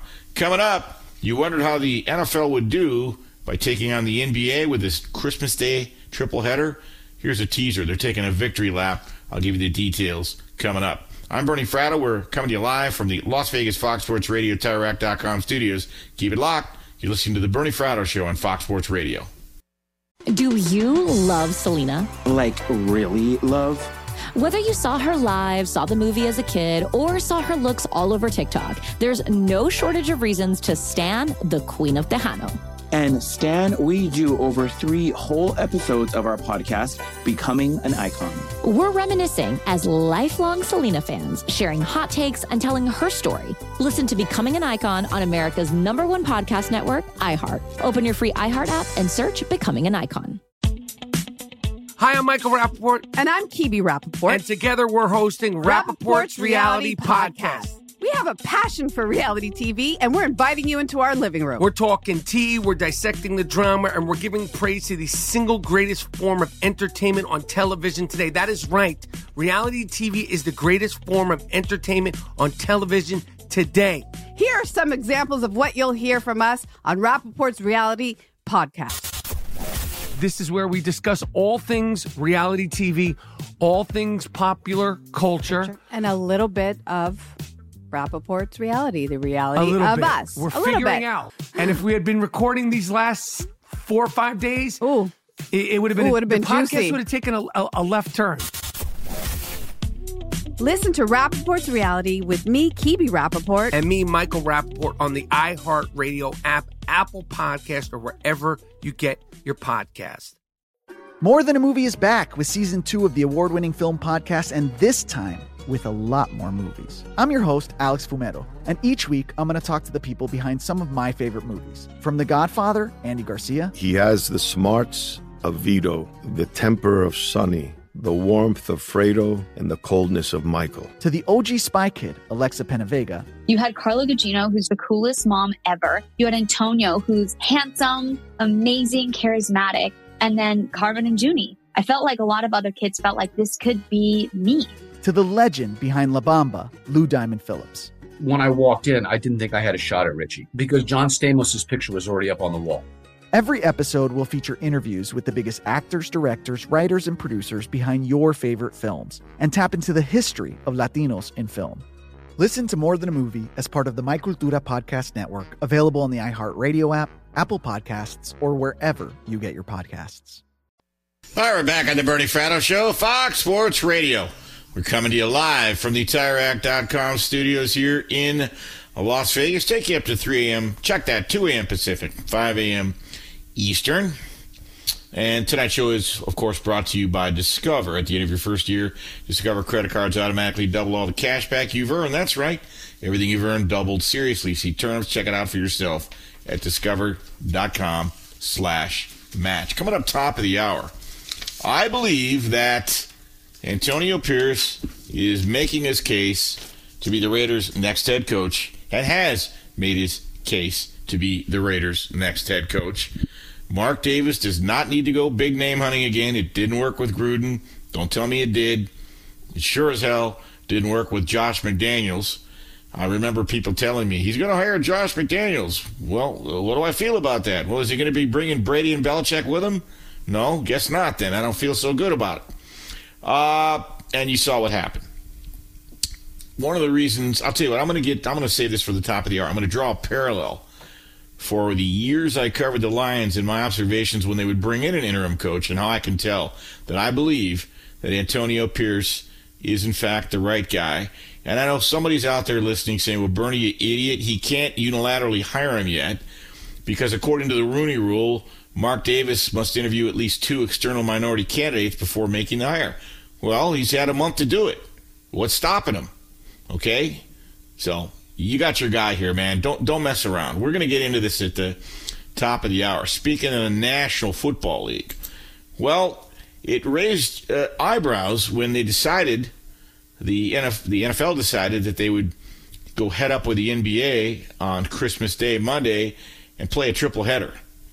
Well, the numbers are in. The NFL's taken another victory lap after a very heavily watched Christmas Day triple header.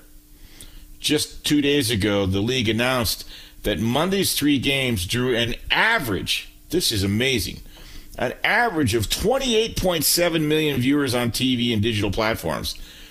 That's a 30% increase from last year's Christmas games. 30% increase.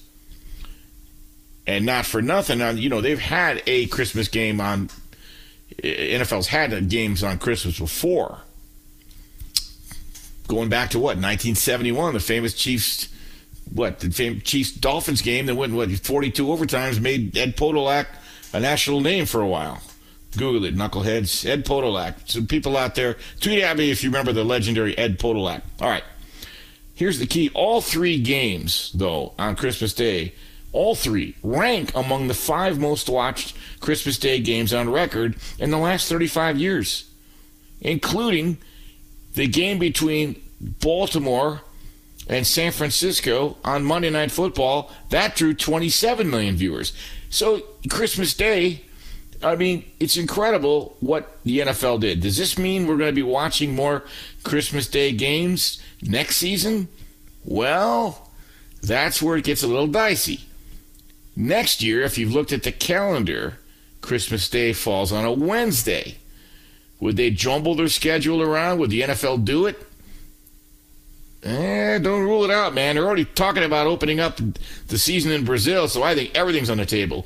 But here's the kicker. After that, I believe for the next eight years after that, or through check that through 2029 for sure, uh, the NFL will fall on traditional game days like a Thursday or Saturday or Sunday or Monday. And by the way, you know darn well, since the NFL had uh, a Black Friday game after Thanksgiving. That was supposed to be the Aaron Rodgers Green Bay game against the, uh, I, I, believe it was against Miami. The, bottom line is this: uh, I believe they'll continue having a Black Friday game every every year, no question in my mind. Maybe even more than one game. More football on more days. By the way, just a quickie. This is so Nick Saban esque. Alabama coaches are urging their players not to watch film on their tablets. In the wake of Michigan's sign stealing scandal, they're preparing for their bowl game Monday the semifinal game at the Rose Bowl. The winner, obviously, Captain Obvious, advances to the finals. And they basically, the coaches said, hey, the app we record film off of, uh, they were looking at other plays, you know, play calls, hand signals, whatever. And Alabama is mindful. I, I, you know, I'm wondering if that's a if that's bulletin board material for Michigan. I, I, I really do because eh, when you make that statement publicly, if you want to do it, fine. But if you make the statement publicly that you don't want your players watching film on their tablets in light of the fact that Michigan had a sign stealing scandal, some people are going to see it as being overly cautious. Some people might see it as flat out paranoid. Others will credit Nick Saban for next level mind games, maybe. But Tide players shared that their coaches have recommended that they stay off their individual tablets. And it's exact reason they gave was Michigan's sign stealing scandal. and apparently, you know, they don't want to want to take any chances. And the players have have bought into this. So Saban, he's the master of preparation. This is where he lives. I can't wait to see this game on uh, on Monday. We'll break it down heavily, more heavily. Sunday night is also be in for the Ben Maller Show on Sunday night. Coming up, we make the case. I think well, Antonio Pierce is already doing it. He should be the Raiders' next coach. That's the way I feel, and I'm going to bring receipts. That's the new thing to say today. Bring receipts. Keep it locked. You're listening to the Bernie Fratto Show on Fox Sports Radio. Well, that's right. You heard the man. The Bernie Fratto Show keeps rolling right along. My name is Bernie Fratto. We're coming to you live from the TireRack.com studios here, Las Vegas, Nevada. Fox Sports Radio, TireRack.com. We'll help you get there. An unmatched selection, fast free shipping, free road hazard protection, and over 10,000 recommended installers. TireRack.com, the way tire buying should be. Before I dive into the Antonio Pierce uh, situation with the Raiders and why I believe uh, he should be the head coach and what, what has been transpiring since Josh McDaniels was relieved of his duties is week eight. It's been a, been a minute. The 10 years I covered the Lions, well, I, these are the coaches in order. Wayne Fontes, he got fired. Uh, you had an interim coach uh, in uh, Gary Moeller. Actually, you had Bobby Ross and then Gary Moeller, and then after Ross quit, and uh, then Matt Millen took over, the legend, uh, hires Marty Mornhinweg. That didn't work out. Brings in Steve Mariucci, fires him. Then you had Dick Jauron as an interim, and then for the legendary Rod Marinelli. So, like I've told people, I saw it all. I saw Barry Sanders last year, and then I saw the 0 16 uh, 2008 team. Where am I going with this? Whenever an interim coach would come in, the team would straighten up, fly right, play hard, and look a little different for at least a couple of weeks. And then it would go back to what it was before, pretty much. That's not happening here with Antonio Pierce. Nine weeks later, they're playing their ass off for this guy. That's not imagined. I trust my eyes, they tell me a lot. Uh, now, there's no indication the Raiders have made a decision on Pierce's future yet before the season, and I know that you know pundits will say his only experience was as a as a head coach was in high school for four years. However, when you saw the way this team looked in Arrowhead Stadium on Christmas Day, completely frustrating Patrick Mahomes, completely frustrating Travis Kelce, probably frustrating Taylor Swift in the process. That's quite a trifecta. Even Tony Bruno, or Tony Bruno, great guy, Tony Bruno. Tony Romo said toward the end of the game that I think he should be the head coach next year. Uh, Michael Strahan was another who endorsed Pierce. He noticed uh, that this team has genuine renewed energy, and it's real. And, and make no mistake, Pierce knows what it's like to be an NFL player. Played in the league nine seasons, five with the New York Giants, four with the Washington Redskins, one Pro Bowl, won a Super Bowl with New York. Retired after the 2009 season, started coaching Long Beach Poly High School in 2014 out in Southern California. It's a legendary high school, high school period for the talent it's produced. Uh, you know, from uh, from Tony Gwynn to Cameron Diaz and a bunch of NFL players. Trust me. Uh, then he went to Arizona State to be the linebackers coach and recruiting coordinator under Herm Edwards. And Pierce had actually played his college ball at, at Arizona. I think he was teammates with Arnie Spanier. We love Arnie. He was promoted to the Sun Devils defensive coordinator, and of course, he actually became the associate head coach in 2020. But then joined the Raiders to be the team's linebacker coach two years ago somehow, and I know it's mathematic, and it's you, I think you got a, a better chance of Gilligan's Island uh, theme song being recorded by Led Zeppelin and selling a million copies and the Raiders making the playoffs. But the fact that they're still alive after what's happened, uh, after watching them hand the Chiefs convincingly their sixth loss of the season, the fact that we're even having this conversation, I think it's a no-brainer that Antonio Pierce has positioned himself to be the new favorite to take control of the Raiders' head coaching job. Now, look, Mark Davis, uh, he, he hired Jon Gruden with his best intentions and paid him a bazillion dollars. It didn't work out.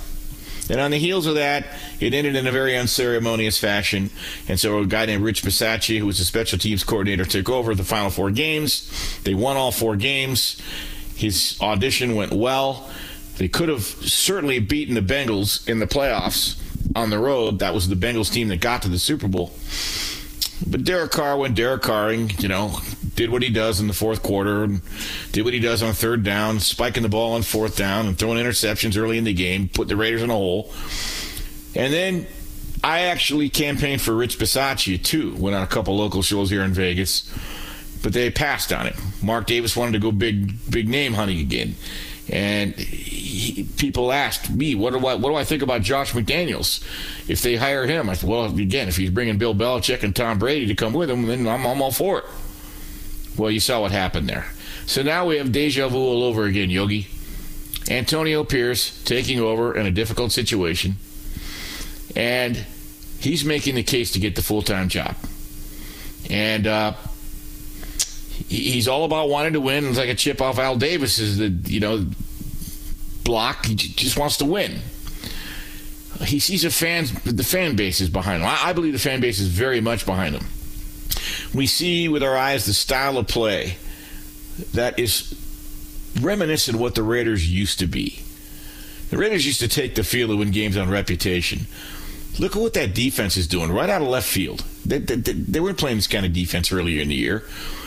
This is a guy, Antonio Pierce, that loves this job, loves coming to work, loves being here. I think he loves people that work with him and around him. He's very great to the media covering the team, and at the end of the day, yes, he's four and three, and that's not bad. Okay. Um, Mark Davis, so far as all he said is he's intrigued by Pierce and he's impressed with when he's talked to him. And he just told Pierce, uh, just lead. Don't worry about coaching. Just lead. You don't have to necessarily coach. Delegate to the coordinators and position coaches, and you know just be someone they can follow. But the Raiders players are speaking up too. Uh, one of their tackles, Jermaine Eluemunor, he said the players love playing for Pierce and the GM, the new GM that replaced Dave Ziegler. I should have mentioned that he got let go as well, Champ Kelly. And I know people are, someone's out there thinking, well, he, he can't hire Pierce yet. He's, thanks to the Rooney rule, he's, he's got to interview at least two external minority candidates for the job before making the hire. Well, he's had nine weeks to do it. Maybe he could get permission. Be creative. Do what you got to do. I don't. The longer this goes and they don't hire him, I don't like. I don't like the look. I think you get to get to work. Uh, Antonio Pierce brought in Jack Jones, who made a just recently, who made a key defensive play to help beat the Chiefs last week. And I, I really honestly like you saw what Sean Payton said the other day. And Sean Payton's a Super Bowl winning coach, and I'm not going to diss him, but I don't like what he did. He got up there on a podium and he spoke words that most people have a hard time believing. But when Antonio Pierce merely said, quote, my resume's on the grass, which I can put up a fancy presentation. I've seen that before. I can put up stats. I can put up a resume. But the best thing that happened for me was the opportunity. Watch what he's done on the field. That should be his interview. And he said, you know, I really take pride in growing and every day getting better. No different than when I was a player. Get better, and by the end, you look at it, whatever your career was, whatever your coaching career is, said that that's this is what it is. You can judge. And by the way, I left out that Pierce had a stint, you know, for a while, more than a, more than a minute, as an analyst on TV, and I always liked. I thought he was insightful. He gave keen observations, and he was able to break it down in bite-sized pieces. That translates to coaching. This coaching is teaching. But let's actually look at some numbers. Okay, under Josh McDaniels, opponents are averaging just under 24 points per game against the Raiders. With Antonio Pierce at the helm, they're now only averaging 15.3 points a game, and he retained the same defensive coordinator, Patrick Graham. That's impressive. If you only allow 15 points a game, that's a playoff team. Now, he took over too late in the season, and the season was broken, and they're down to what, their third string quarterback. But the turnover margin was minus eight before the switch. That was the first eight weeks of the season. Now it's plus five under Antonio Pierce. The only thing that has changed is the head coach. The Raiders also ranked first in the NFL in scoring defense since Pierce took over. They were 22nd through week eight when Josh McDaniel got fired. Since week nine, the Raiders have blitzed less, a league low 12% of dropbacks, All Josh McDaniels used to blitz almost 25% of the time, which is one of the highest in the league. But ironically, even though they're blitzing less, they have more sacks under Antonio Pierce. Pierce has coached the team for seven games. Josh McDaniels had him for eight. Under Josh McDaniels, the team had 16 sacks. Under Antonio Pierce, the team now has 24 sacks. By the way, their opponent's total QBR has dropped from 60 to 39 with Pierce as interim coach. He uses a very kind of a zone heavy scheme on defense, highest in the league. But he's made this system work. He's gotten the most out of his personnel. And the truth of the matter is, he's also down to earth. He was asked after the Christmas Day win on national TV in Kansas City, when it was asked to Antonio Pierce, "Do you think this bolsters your case for the full-time job?" Antonio's Pierce was Antonio Pierce's answer was thoughtful. He said, "Quote: Well, we're two and one in the division. We beat the Chiefs at home. How many times did that happen in the last 25 years for the Raiders? Does anybody know? I don't know the exact number. Does anybody know? Well, it turned out in the last 25 years, the Raiders actually beat the Chiefs 11 times at Arrowhead, but that's before the Mahomes days, but only twice in the last 11 years. And they did it in fine fashion. Okay? Look, you don't need to be an offensive guru. I don't know how much experience you have to have a coach. You can either do it or you can't. And they're doing it the Pierce way, and the Pierce way is working. Mark Davis, if you're listening, and I believe you are, hire this guy. And I will tell you, I've been around enough to know that I'd bet a finger that if you don't hire Antonio Pierce, you're going to lose this locker room. Far worse than when you lost the Bisaccia locker room. I'm really looking forward to what the Raiders do in their final two games at Indianapolis Sunday. And then, of course, the following weekend, I'll be there at Allegiant to cover that game as the aforementioned Denver Broncos come to town. Coming up, a player for the Packers was suspended. He won't be playing this weekend for crashing a party, but not the kind of party you might think. Still, this was a real knucklehead move, and it really could have cost the Packers. I'll explain. Coming up, I'm Bernie Fratto. We are coming to you live from the Las Vegas Fox Sports Radio TireRack.com studios. Keep it locked right here. You are listening to the Bernie Fratto Show on Fox Sports Radio. Do you love Selena? Like, really love? Whether you saw her live, saw the movie as a kid, or saw her looks all over TikTok, there's no shortage of reasons to stan the Queen of Tejano. And Stan, we do over three whole episodes of our podcast, Becoming an Icon. We're reminiscing as lifelong Selena fans, sharing hot takes and telling her story. Listen to Becoming an Icon on America's number one podcast network, iHeart. Open your free iHeart app and search Becoming an Icon. Hi, I'm Michael Rapaport. And I'm Kibi Rapaport. And together we're hosting Rapaport's, Reality, Podcast. We have a passion for reality TV, and we're inviting you into our living room. We're talking tea, we're dissecting the drama, and we're giving praise to the single greatest form of entertainment on television today. That is right. Reality TV is the greatest form of entertainment on television today. Here are some examples of what you'll hear from us on Rapaport's Reality Podcast. This is where we discuss all things reality TV, all things popular culture, and a little bit of Rapaport's reality, the reality a little of bit. us. We're a little figuring bit. out. And if we had been recording these last four or five days, Ooh. it, it would have been, Ooh, would have the been podcast would have taken a, a, a left turn. Listen to Rapaport's reality with me, Kibi Rapaport. And me, Michael Rapaport, on the iHeartRadio app, Apple Podcast, or wherever you get your podcast. More Than a Movie is back with season two of the award winning film podcast, and this time with a lot more movies. I'm your host, Alex Fumero, and each week I'm going to talk to the people behind some of my favorite movies. From The Godfather, Andy Garcia, He has the smarts of Vito, the temper of Sonny, the warmth of Fredo, and the coldness of Michael. to the OG Spy Kid, Alexa Penavega, You had Carla Gugino, who's the coolest mom ever. You had Antonio, who's handsome, amazing, charismatic. And then Carmen and Junie. I felt like a lot of other kids felt like this could be me.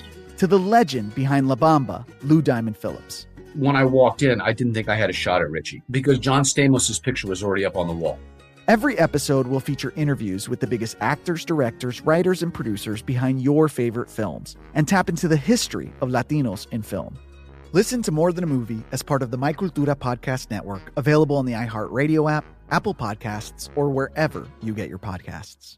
All right, back on the Bernie Fratto Show, Fox Sports Radio. Coming to you live, TireRack.com studios. Take you up to 2 a.m. Pacific, 5 a.m. Eastern.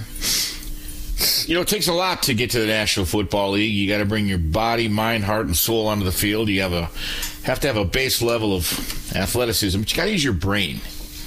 You got to use your brain.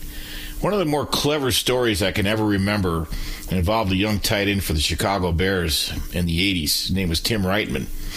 Actually went to Mary Star of the Sea High School in Los Angeles, where our own David Gascon went.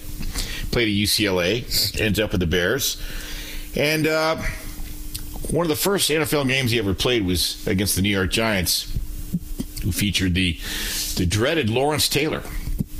And uh, Wrightman lined up at the line of scrimmage, and, and Lawrence Taylor got right over him and started snarling. And he said, Sonny, when that ball is snapped, I'm going to go to the left and I'm going to knock your quarterback on his butt, put him out of the game, and it's going to be all your fault. There's not a damn thing you can do about it. Well, Wrightman knew the snap count and the cadence, and just precisely before the ball was snapped, Wrightman looked Lawrence Taylor in the eye and said, Mr. Taylor, is that your left or my left? Taylor was momentarily frozen. The ball was snapped. Wrightman fires off the line, hits him right in the nuts, and knocks him down. Taylor smiled, wagged his finger at him, and said, Not bad, Sonny. Not bad. Well, I'm guessing the Green Bay Packers wishes their own Jaire Alexander might have used his head just a little bit before he decided to crash a party. Well, it really wasn't a party, it was the coin toss. And if you don't believe something can go wrong during the coin toss, in 1998, a game I covered at this was back at the Silverdome on Thanksgiving Day. The Pittsburgh Steelers played the uh, Lions, and the game went overtime, and they had to flip a coin in overtime to decide, you know, who'd get the ball, blah, blah, blah. Jerome Bettis said heads. The refs thought he said tails. The Lions got the ball, received, took the ball down the field, and scored. Later, it was revealed through video and audio that the refs botched it. That, that you know, Jerome Bettis was telling the truth. I bet Steelers fans remember this because it wasn't a little thing; it was a big thing. It led to a rule change in how the coin toss is is handled now. But I digress. The bottom line is the Green Bay Packers announced Wednesday that Jaire Alexander has been placed on the reserve suspended list for one game, which is this weekend, and it's a big game for Green Bay to play Minnesota for quote conduct detrimental to the team. What happened? Well, Alexander inserted himself to be part of the coin toss ahead of the Packers game against the Carolina Panthers last Sunday, despite not being a team captain. And his actions almost led to a massive blunder.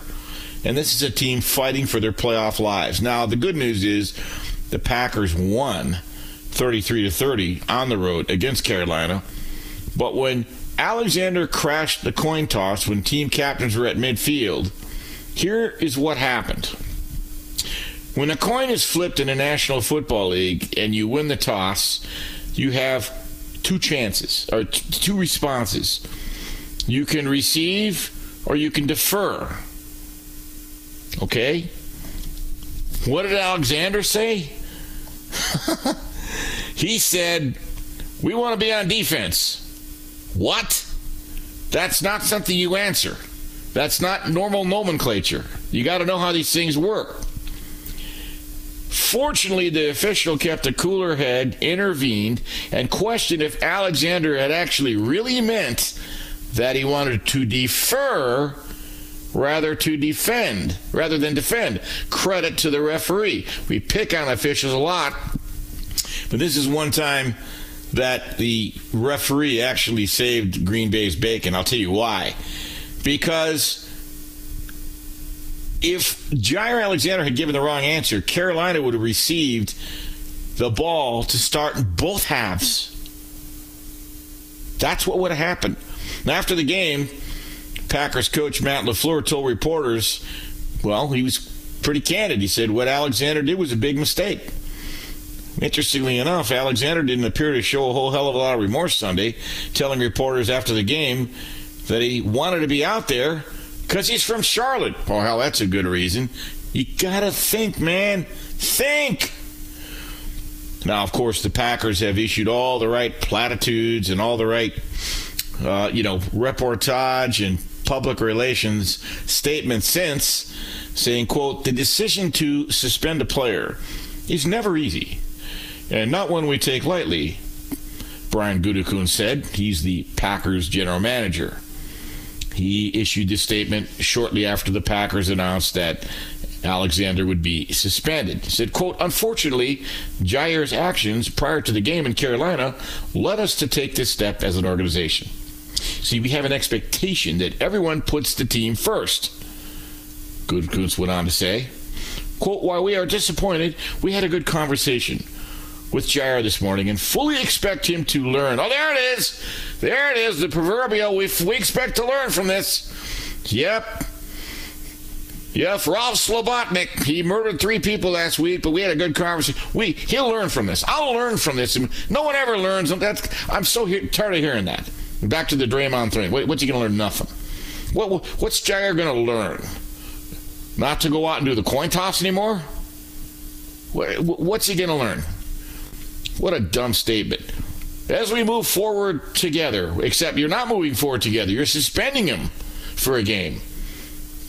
What, why'd you really suspend him? Why don't you give the real reason? But we look forward to welcoming him back next week as a valued member of this team. He will continue to be at the future. Sounds like some high school JV basketball banquet where the coach has to say something about everybody, even if some poor kid played four minutes all season. You got to say something, right? Well, the bottom line, though, is the longer I live, the more you, you, you, think you've seen it all, but you see something new. So there you have it. No Jaire Alexander.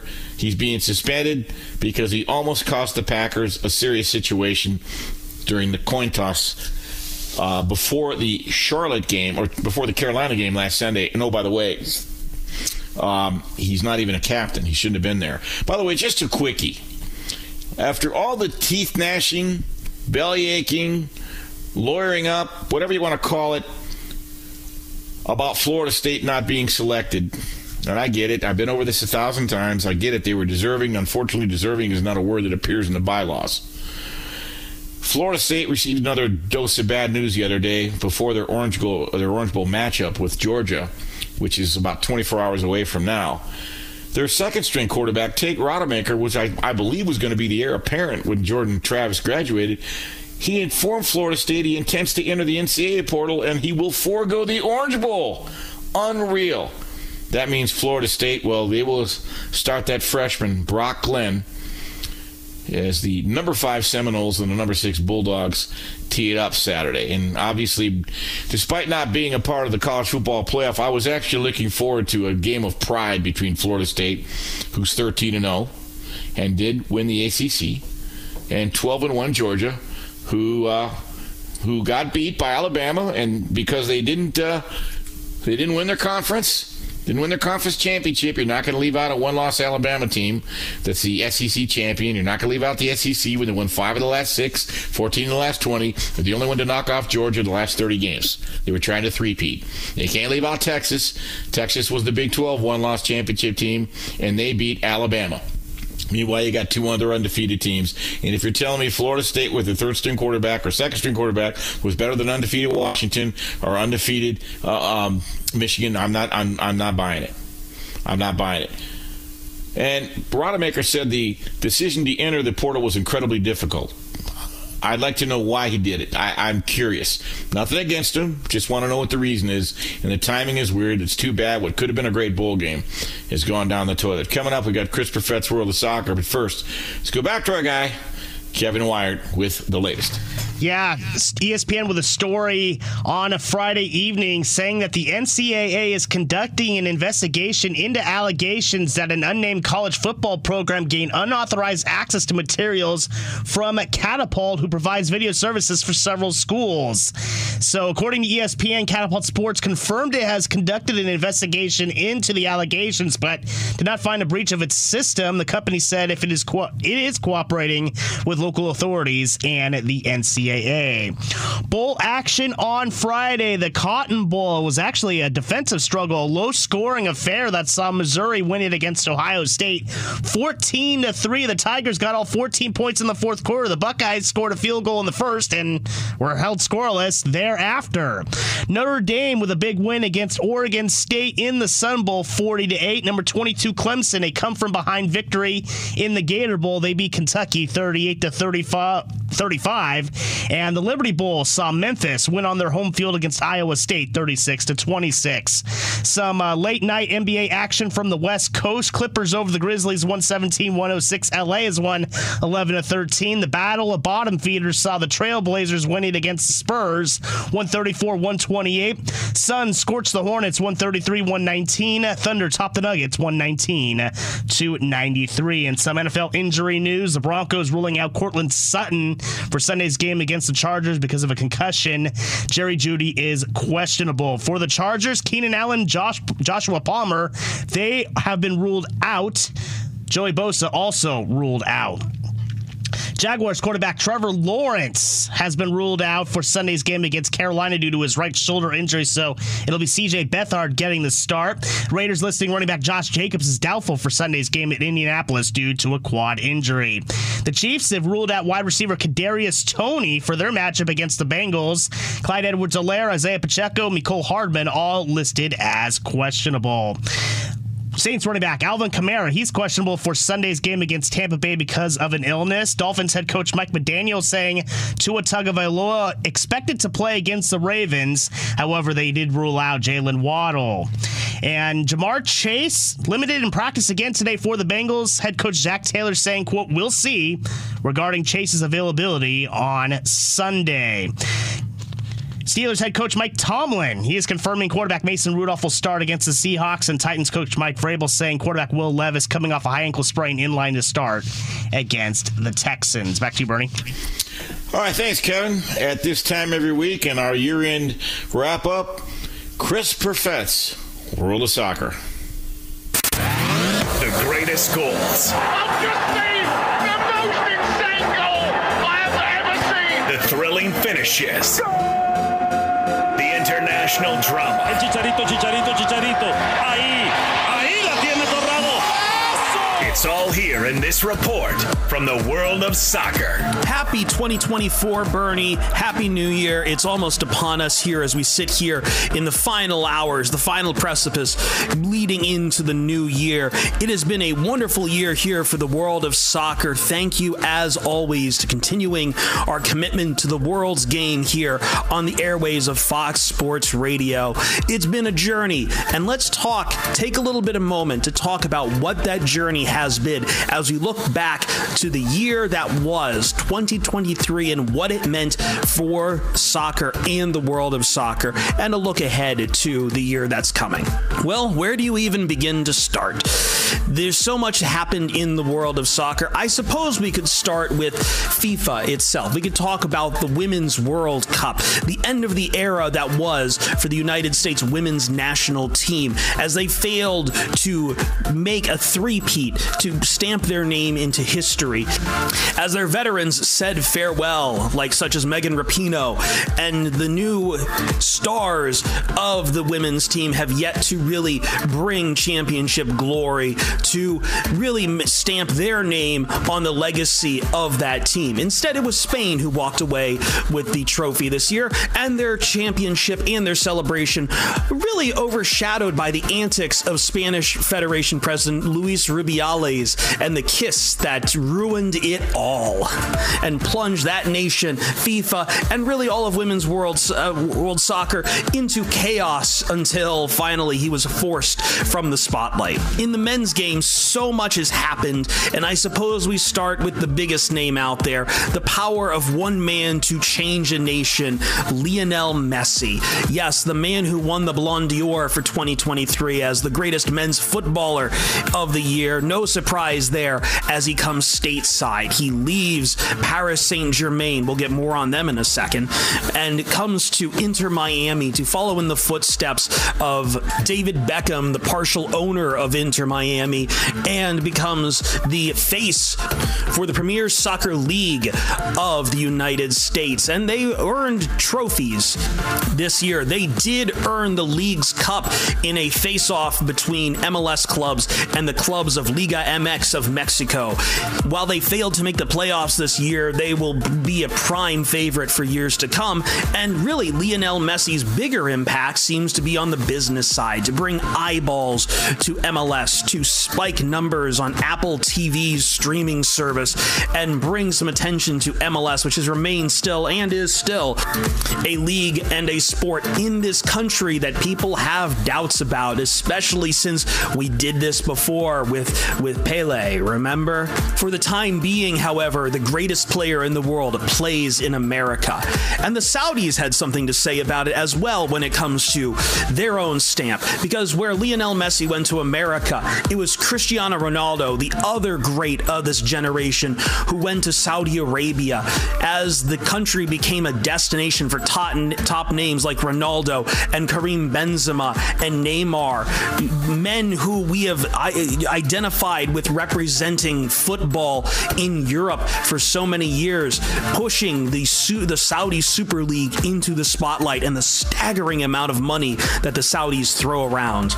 And we come to Europe. We come to the clubs of UEFA. We come to the dominance of Manchester City, not just in England in the Premier League, but also in the Champions League, being the, the champions of Europe to have five trophies in a year, adding to both of those the FIFA Club World Cup, the FA Cup, and the Carabao League Cup. And it all came really with the rising star of their young player, Erling Haaland, the Norwegian phenom, who was a goal scoring machine all year long and remains one of their strongest pieces as they look to try to continue their dominance into 2024. But let's go to other countries. In Italy, a historic title for Napoli, the legendary club that was once home to the legendary, legendary Maradona. And yes, since Maradona's time, they had failed to capture the Scudetto, the trophy of winning the Italian Serie A. And they did with wonderful players like Victor Osimhen and Khvicha Kvaratskhelia. I hope I said his name right. In Spain, Barcelona rose from their financial ashes to claim a dominant La Liga title, even as they stamped for the first time a sponsor across their stadium and across their jerseys. In Germany, the Giants Bayern Munich held on for yet another Bundesliga title, holding on for dear life and tying in points against Borussia Dortmund, their long rivals in the league. And in France, who dropped out from being the top one of the top five countries leagues in UEFA in 2023, falling behind Portugal, it seems like the end of an era for Paris Saint Germain, a club that has spent so much and so desperately wanted not just French glory, but European glory and chased for so long a Champions League crown and appears empty handed as Lionel Messi goes stateside and Neymar heads for Saudi Arabia, leaving them with Kylian Mbappe, whose future, as we'll see for 2024, remains up in the air. So, as we prepare for 2024, what will the new year hold? Well, it's an even year, which means it's an exciting year in soccer. Copa America, one of the two great in between World Cup competitions, is coming to the United States as they will host. And it won't just be the South American countries competing, but it will also be with them the United States, Mexico, and several other top nations from the CONCACAF North American region, setting up for a very fun and a very competitive tournament and one that the United States really has a chance to show how far they've come in the men's game. Euros waits around the corner in UEFA, and can England claim that title that has eluded them for so long? And in the club scene, the backdrop of the continued attempts to lift off the European Super League remain. It doesn't seem to go away and it has pushed UEFA to make changes to the Champions League, one that will be coming here in the second half of 2024. But most importantly, Bernie, January 1st opens the transfer window across Europe. And right out of the gate, the question is can Real Madrid make this work? A once again reported push, and maybe a final push to land the services of Kylian Mbappe on the transfer Paris Saint Germain, the club that we know Mbappe grew up adoring, that has wanted him for so long to have that superstar. But can they pull them away from the French Giants?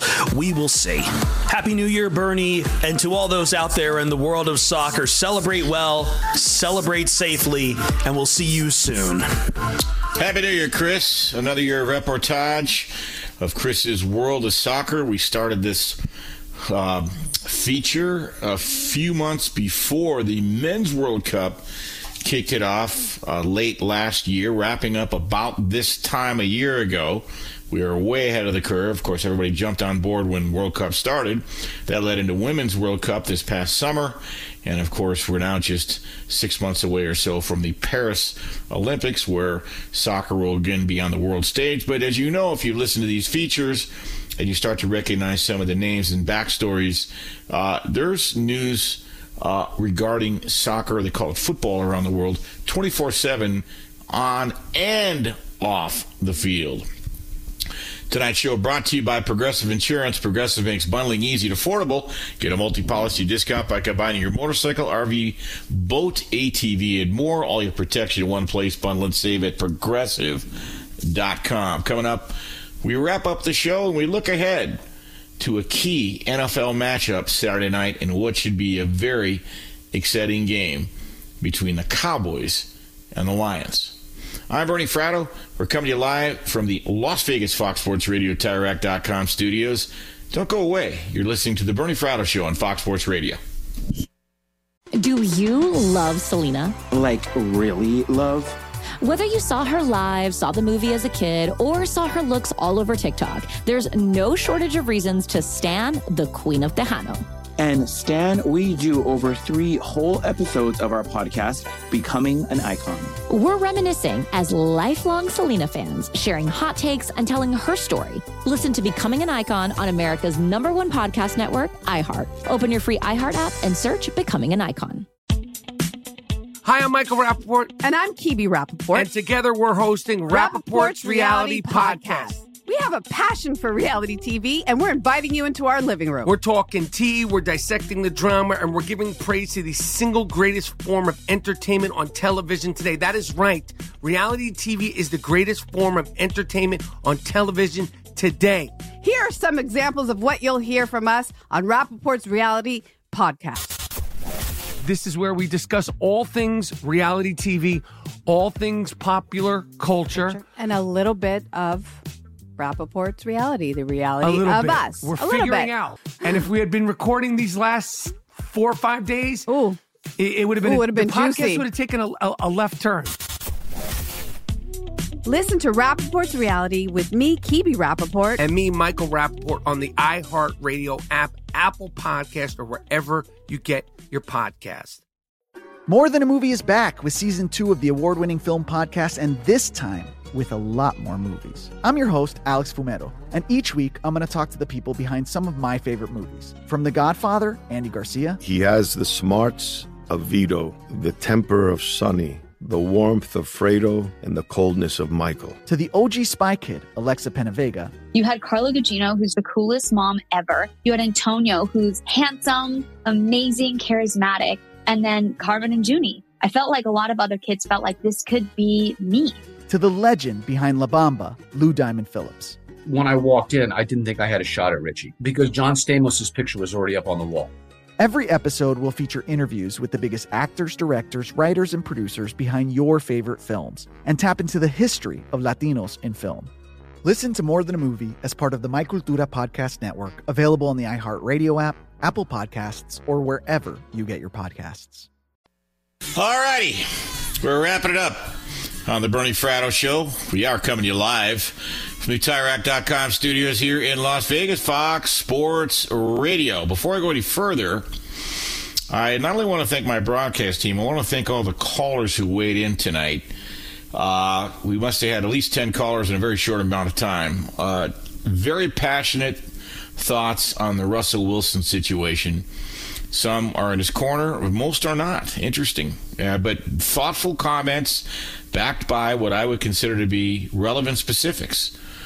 And uh, this is important because she had an idea. We're going to run with it. Uh, we're not going to have any more contests like we had, but what we are going to have is every Friday night at midnight, the midnight hour, we'll have a, a, a topic that's hot in the news, and we want to see where you folks weigh in. In this particular case, you know, this story has gotten a little weird. Sean Payton, they went, you know, Derek Carr on Russell Wilson so they don't have to pay him $39 million next year. I explained all the mechanics earlier.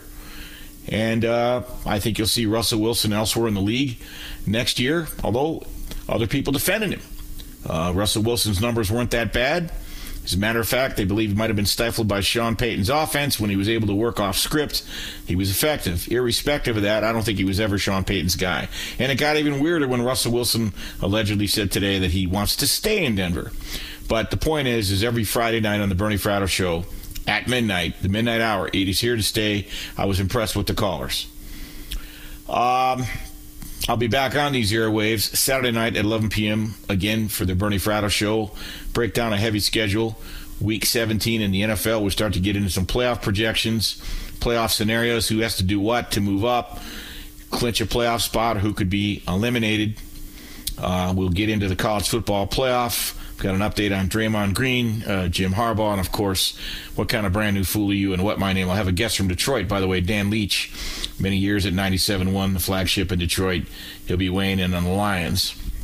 Also be back on these airwaves Sunday night, New Year's Eve, 11 p.m. Pacific, hosting the final Ben Maller show of the 2023 calendar, and I'm very happy that my crew, uh, Shay Mogengard, and Kevin Wyatt on the updates, and Mark Ramsey, our technical producer, will be with me. We'll have the whole mishpucha together.